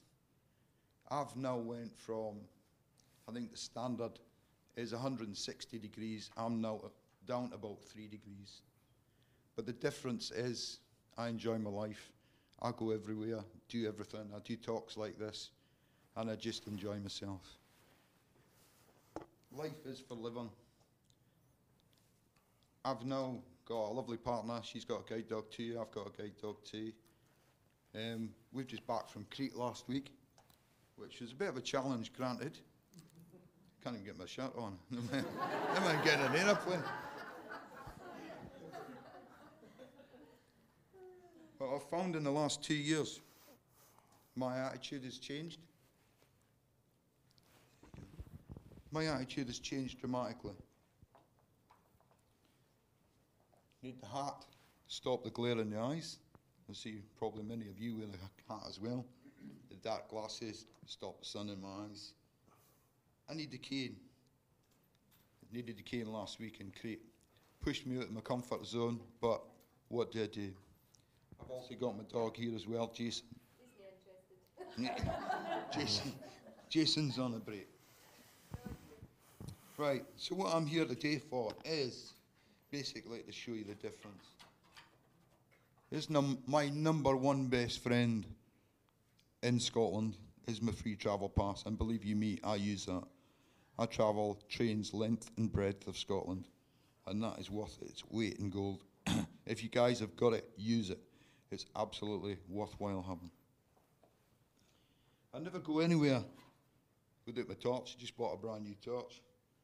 Um, a thousand lumen, which is a bit mental, but you know the score. It's either too light, too dark. You can never get it right. So I need that wherever I go. My iPhone, I've always, always got to have my iPhone with me. It does that many different things for me. That is my office in my pocket. And Lynn gets a bit crazy because it goes non-stop. so It's uh, a big thing. My hearing aid batteries. I learned a long time ago, well, not that long ago, my hearing aid batteries.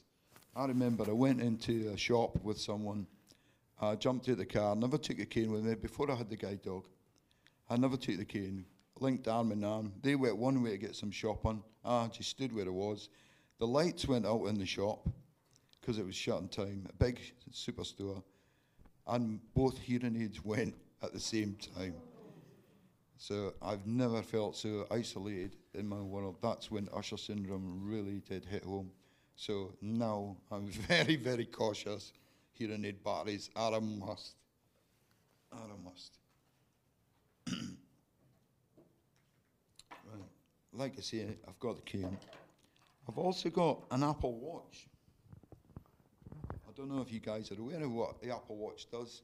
The Apple Watch links to your phone and it can actually give you directions. It's got a thing on it called Taptics, which you program the phone to give you directions, Google Maps, and it taps your wrist for the directions left and right.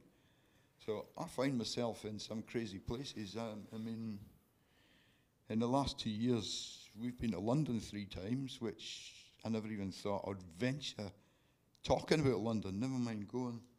Um, amazing places we've been to, uh, really fast. The last time we were at London was three weeks ago, and we had two guide dogs on the London Eye, which was pretty amazing, pretty amazing. So, like I say, we really push the boat and we go. I tell you a funny story about things that happen. You have to learn to accept the fact that these things are happening to you. You have to learn to accept the fact that help is there. So if you use the trains, please book assistance. If you use airplanes, please book assistance. We get treated like royalty. I know you guys are no different to us. You will get treated like royalty. We, the first time we flew from Glasgow to London, it's only an hour, and we get to take the dogs. And they give the dogs a free seat. So for 55 quid return, I'm going to fly. But what happens is they come and get you at the door. They escort you right the way through that airport, and they take you right to special seats. They say they announce that you get up to board that plane first. You sit and wait at the other end. Everybody's off the plane, and you're escorted out of the building. Flying has never been easier. On the trains, it's exactly the same. It's exactly the same. I've even been blessed to be in the first class in Virgin trains. So I've even had a free breakfast. I'm sure Richard Branson could afford it. So just use it, guys. Use it. I know a lot of you, I, I'm not joking when I tell you this. It's less than three years ago, I could not get on a bus. I couldn't get on a bus. And I remember the fear of getting on the bus in the dark. I can actually, I was talking to Sue last night with this. I can actually remember getting on a bus in the dark and I sat on a teenage lad's knee. And the bus was full of teenagers. So he got a load of pelters, the boy, to be honest, and I got a few more. So I wasn't, a, that, that really knocked me back a lot. But then I decided to go for the guide dog. And then that was another stage in my life. Um, I really wanted a guide dog.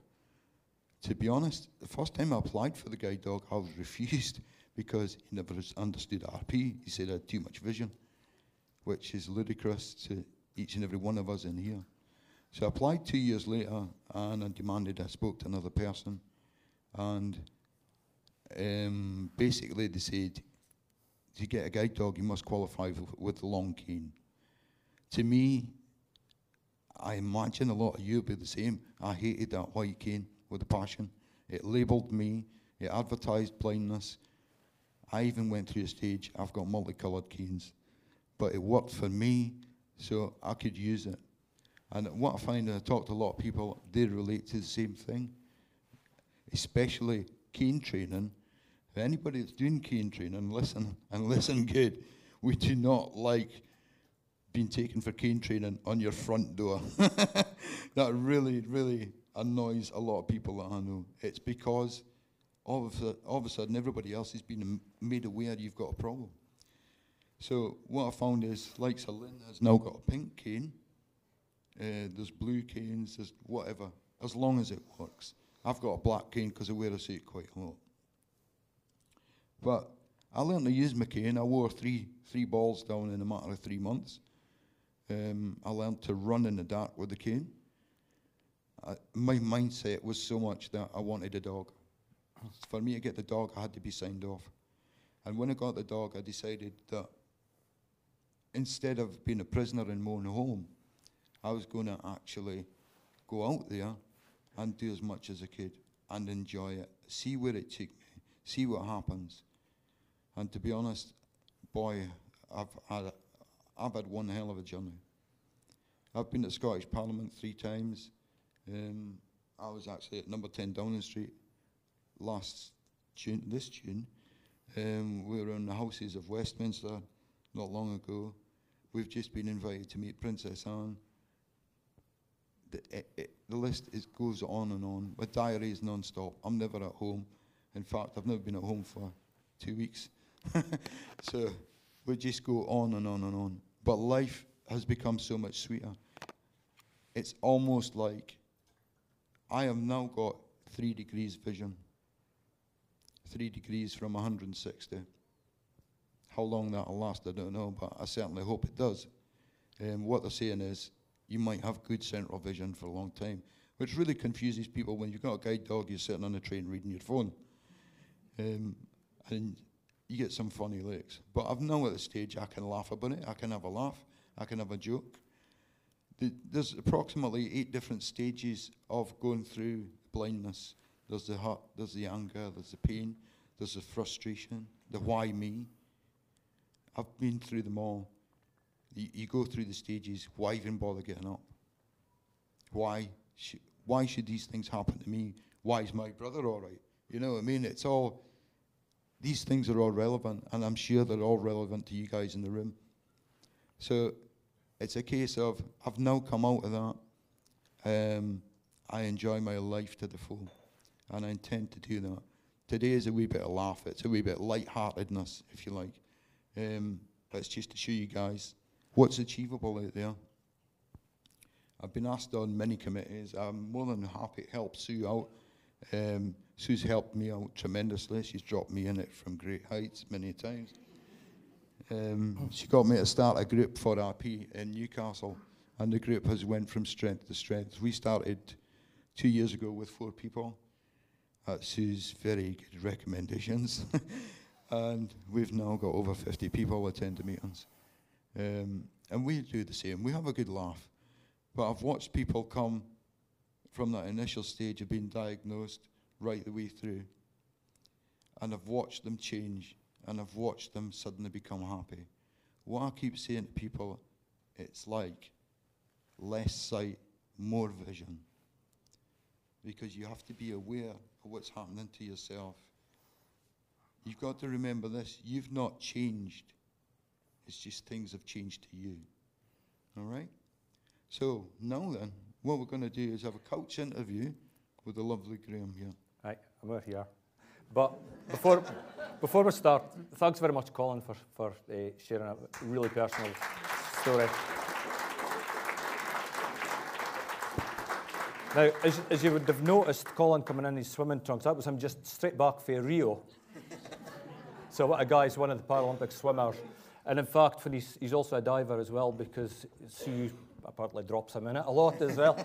so, uh, so before we go to the next session, and just on that theme, I just wanted to give a wee shout out to our own Neil Fachie, who is a young man from uh, Aberdeen, who just uh, got silver in the Paralympic cycling just uh, at the weekend. He's taking part in the road race uh, today. I don't think he's in contention today, but his mum Linda was here earlier on, so she's just flew back through the night to be here as well. Um, Neil has won tons of golds and silvers at the last Olympics and uh, World Championships, holds the world record for a thousand metre uh, dash and cycling and everything else as well. He's really good, good to NESS as well. Uh, we're proud of him. So just a wee shout out for Neil today as well. So.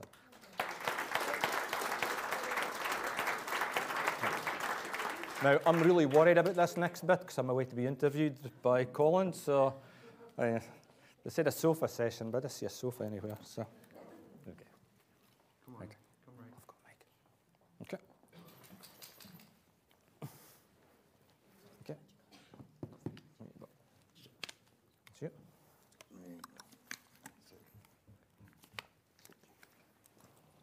Just turn around and face. Thank you, sir. Right. Back with the mic again. Could be dangerous.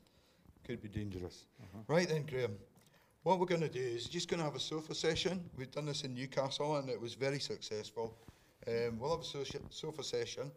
Um, I'm going to chat to Graham and you'll realise that a lot of the stories that happen with us guys basically run true with a lot of you guys as well. And hopefully you can relate to many things that's said in this discussion. This is totally unrehearsed. Um, this is just off the cuff conversation. Um, but I think now you see that I can relate to Graham in many ways. I hope you can see that. Um, we'll have a sofa discussion and then we'll have a group chat. So we'll have all the scientists and everything sitting together at the end of it.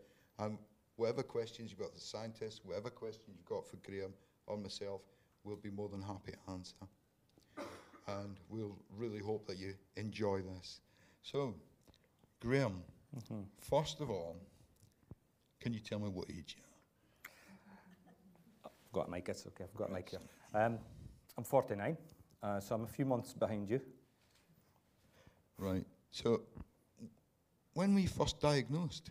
Um, I was 22 at the time, um, and uh, I'm one of five. Uh, so four of us have uh, developed RP, but um, we're first generation, so there's no family history or anything like that. But so I was 22, um, and uh, born and brought up in Cullen, in the northeast of Scotland. A wee story behind that, I suppose, was when we were all little kids, none of us could see in the dark which I'm sure a lot of the folk in the room will recognise with RP. Um, and my mum took us to the local doctor at the time, and his diagnosis was, ach, they'll be fine. Uh, Eat lots of lo- no, no, I never got the carrot one. But he just said lots of folk are night blind, and we'll probably just grow out of it. So there you go. So that then meant, and I mean, hearing some of the discussions today from the scientists and the genetic uh, um, folk as well, you know, although at that stage, you know, there's not enough a lot could be done with RP. I would have not gone and left school and became a fabricator welder in the shipyards. That was probably not a good, a, a good career choice. So if I had known I had RP, that's probably the last place with getting welding flashes, etc., etc., with light-sensitive rods and cones. So probably not a good move, and probably wouldn't. Well, probably wouldn't have learned to drive, although I'm, I'm glad I did. So I had uh, five years of driving until I had to, to give that up. Right. I think we're on the same wavelength here. I was diagnosed about probably about 21. Um, passed my driving test at 17. Mm-hmm. Um, probably shouldn't have. Um, night blindness as well. Um, but I, I was like many people. I thought it was just a normal. I thought I was normal Mhm. because nobody else had it, and I didn't realise I was different to anybody else. Mhm. So it was very, very difficult. One of my jobs actually was uh, I was just talking about this the other night. I used to be a steel erector, Mhm. and uh, I couldn't even see myself getting on a ladder now. Never mind getting on the steel. So it's it's funny. It It's is funny pretty how it and works. crazy that we're still here, actually. Uh, Well, I think I've maybe used seven lives. I maybe Uh, got two left. yeah. yeah. So, so you you went on to. So how did the driving affect you then? When you finished driving, did that affect your work? Or? Well, I, as soon as I was diagnosed, that was it. You know, I, I worked in industry, I worked, served my apprenticeship in a shipyard, and I was starting to get bumps and bruises all the time. And of course, it's a pretty tough environment, so nobody cared. I nearly said something else. Uh, nobody to work with cared. You know, that was just went with the territory. You know, got some really bad bashes in the head and other Aye. the rest of it. And so I did my four-year apprenticeship, and then I'd worked another further two years in my trade. And then it was coming up to Christmas, and I'd just been just been laid off, and uh, I remember a guy um, at, that I worked with. Any you see the the Rocky films, Rocky Two, and at one point he's thinking of coming out of retirement, and the guy says, "Well, watch my wee finger here," and he brings it into side. And this guy at my work did the very same sort of thing. He says, and I couldn't see his fingertip was virtually in front of me, and he says, "You've got problems. You better go and get checked out." Mm. So I went and got my eyes tested. I was just, as I said, made redundant. Got my eyes tested uh, at the local opticians, and he picked up RP, or no, sorry, she picked up RP. Um, uh, referred me to eye specialist, but didn't say that there was a, an issue. And I remember going at first appointment, my dad drove me over and uh, thinking, gosh, I hope I don't have to wear a thick milk bo bottle glasses, you know. uh, uh, that's really it's where my head was at with that. So, uh, but then of course, diagnosed with RP, end of career, if you like, end of driving, right. getting married the following year, what next? So, you know, it was a bit of a bummer at the time. Well, I had actually something very similar happened to me. I, I can remember I dropped a, a pencil on the kitchen floor in my mother's house, and uh, for the life of me, I couldn't see it. Mm-hmm. I couldn't see it. You could probably see an elephant standing in front of you, but you couldn't see the pencil sure. inside of the floor. Yeah. You know what I mean? Yeah. It's absolutely crazy. Um, so my mother sent me to the opticians. I went to the opticians. She picked, uh, well, a guy picked up it was RP, but never said a thing to me. Referred mm. me to the hospital. Okay um, a Polish doctor, I remember he just turned around and says, you have RP, nothing more we can do. The door's there basically and you're going to go blind. Mm-hmm. Um, but I suppose that's where I went into denial. I went into about 20 odd years denial. I refused to speak totally mm-hmm. to anybody about RP. Yeah. Um, I can remember just about being escorted out of the hospital um, after a yearly checkup because after yearly checkups, it was very well known in them days.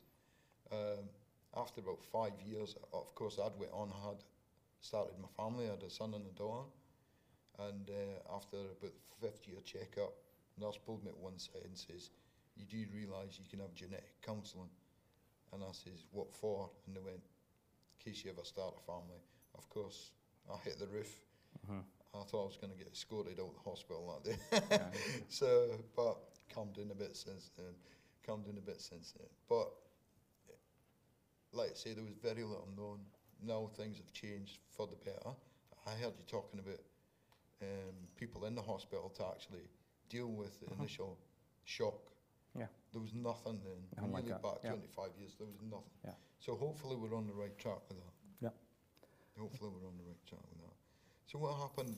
Happened next. Happened next. Right, that was you know so plans were getting married the following year, and uh, I thought, can I can this happen? I need to get a job, basically. Can I go back to my to my work? So um, I need to get a job, and uh, briefly mentioned earlier on that uh, there was um, was two things that happened.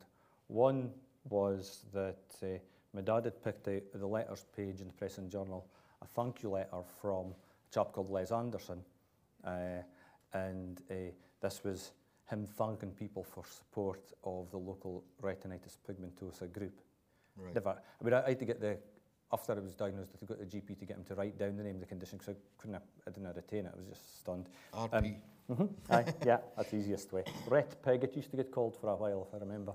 Uh, but uh, so we went and Les, we went to Les and Anne's house, and they were fantastic. They gave us all sorts of information about, about RP, and they did a phenomenal job setting up the, the RP Society locally.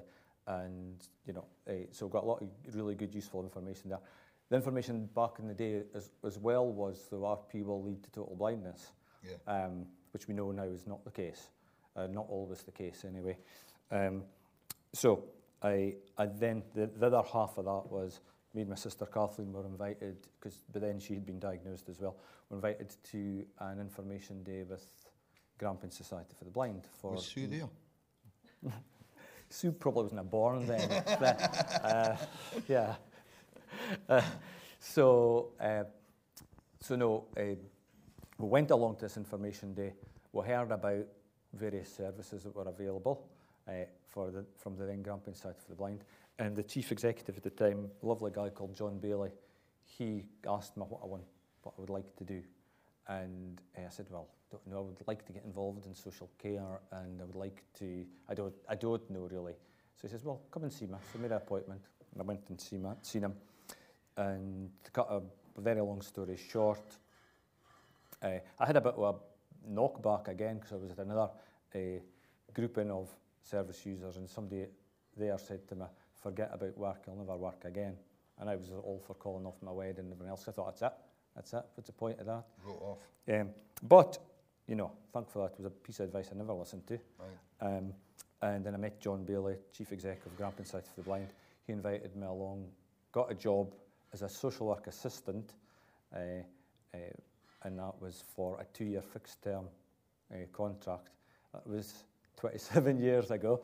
Um, and in that two years, I went back to college. Because, uh, hey, I left school with three fantastic O grades, you know, so it was exactly like set the world on fire. I went back, did higher English, uh, developed long cane skills then, Right. uh, and uh, to move into, So, move so, through that, here. so that was a stage of acceptance. You, Yeah, you, I've never you ever- Had, you had to basically do that to move on. Well, my view was RP's there, it's not going to it's not It's gonna not go away, so let's get on with Right. it. Uh, so I, I then got a job with uh, Grampian Society for the Blind. I got onto the social work degree training. It was distance learning, so I was working and studying at the same time. Got married to my lovely wife Tracy, so that's 26 years in.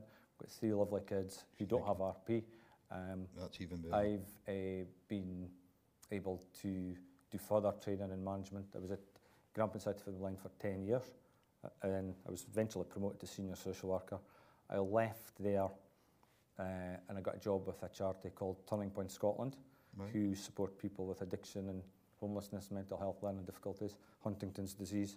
And locally, we de- developed a big Scotland charity, but locally, we developed a, a whole load of uh, really fantastic services. But 11 and a half years ago, the job at um, then Grampian Society for the Blind came up as chief exec, and uh, I decided, yeah, I'm going to go for it, and I applied for it, and you know, 11 years on, I'm still there. That's one hell of a CV. it's a hell of a CV. Uh, you need to be applauded for that because uh, you know I mean. It's just.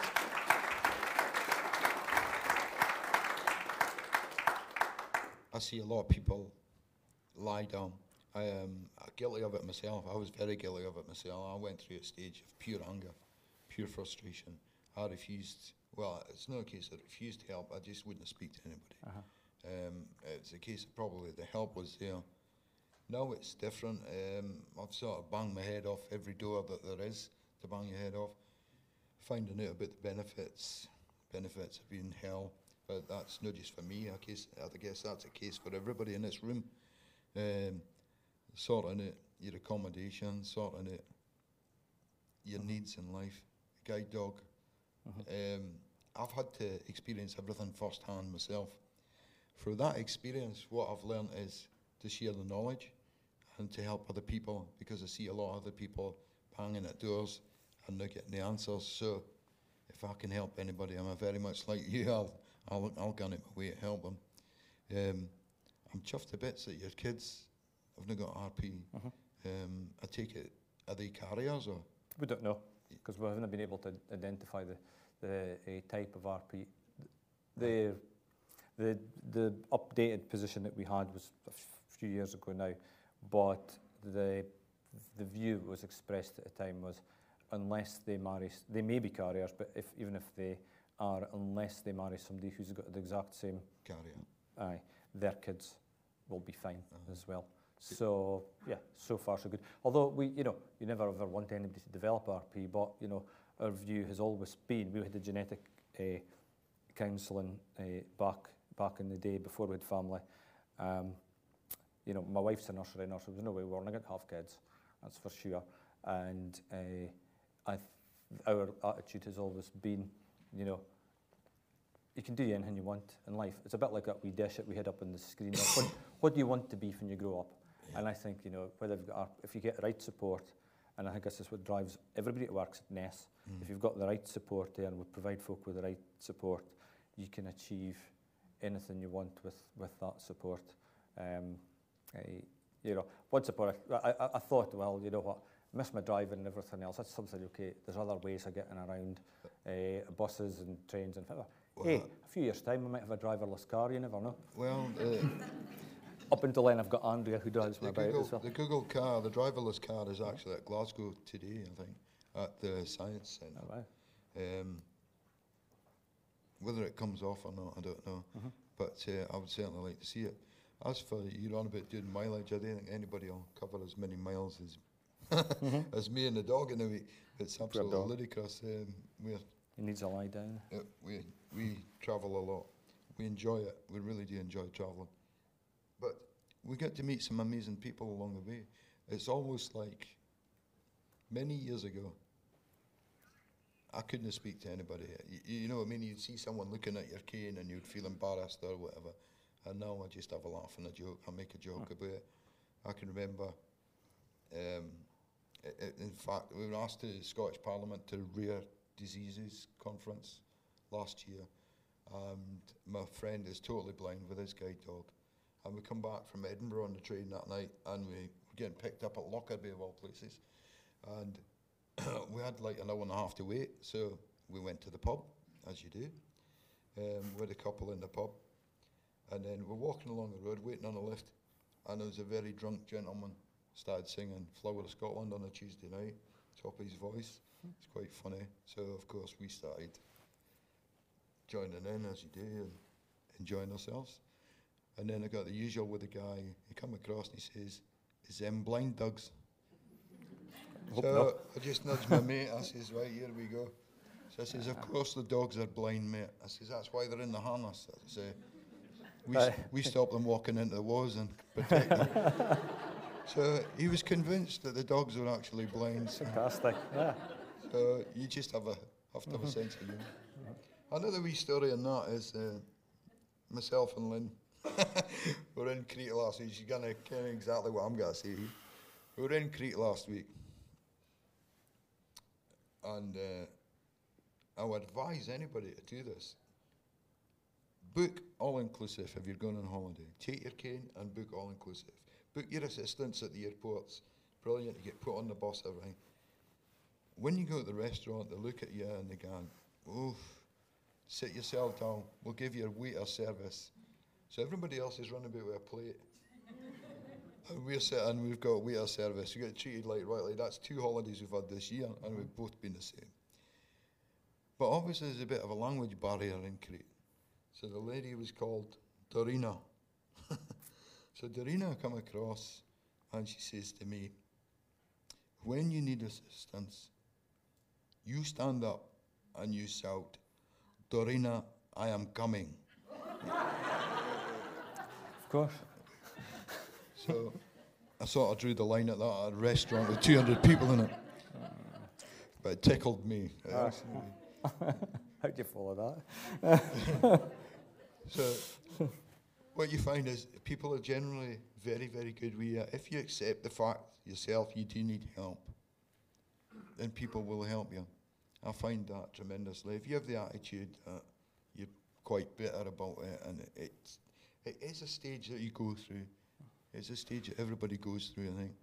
Sometimes you feel like, you know what I mean? Is, is it worth getting up in the morning? But now I tend to find that I fill my diary. I have no time to sit and think. I've no time to sit and think about RP or, or Usher's. I've just got to get on with it. So my diary is non-stop, uh, Mhm. pretty full on. You've got obviously a very hectic, hectic life as well. Quite busy, yeah. And I find that really works for me because I've not got time to sit and think. I've not got time to sit and mope about it. Um, it is what it is. It's not the best of conditions, but if I look at somebody with no arms and no legs or something, you've got to look at them and say, So it was for them as well as me. Well, my view of all that is with the work we do with service users, because folk will often say that um, about there's folk worse off, worse off myself. Mm. My view that though is that doesn't change anything for you. Aye. It is to be person-centred mm. and a, it's how you use an individual, that they're getting the right personalised support for That's you as an right. individual That's as right. well. So, uh, yeah. Sue's hovering. Are we ready to move on to the next session? Shoulder That's Okay. our signal, isn't it? Oh, Okay. wind it up. Okay. Okay. okay. Yeah. All right. Okay. Thank you. Thank you, Graham. Thank you Okay. very much. Okay. Thanks. Next session. I, I tell you, shall we get every, everybody to line up for this for the We question and answer session?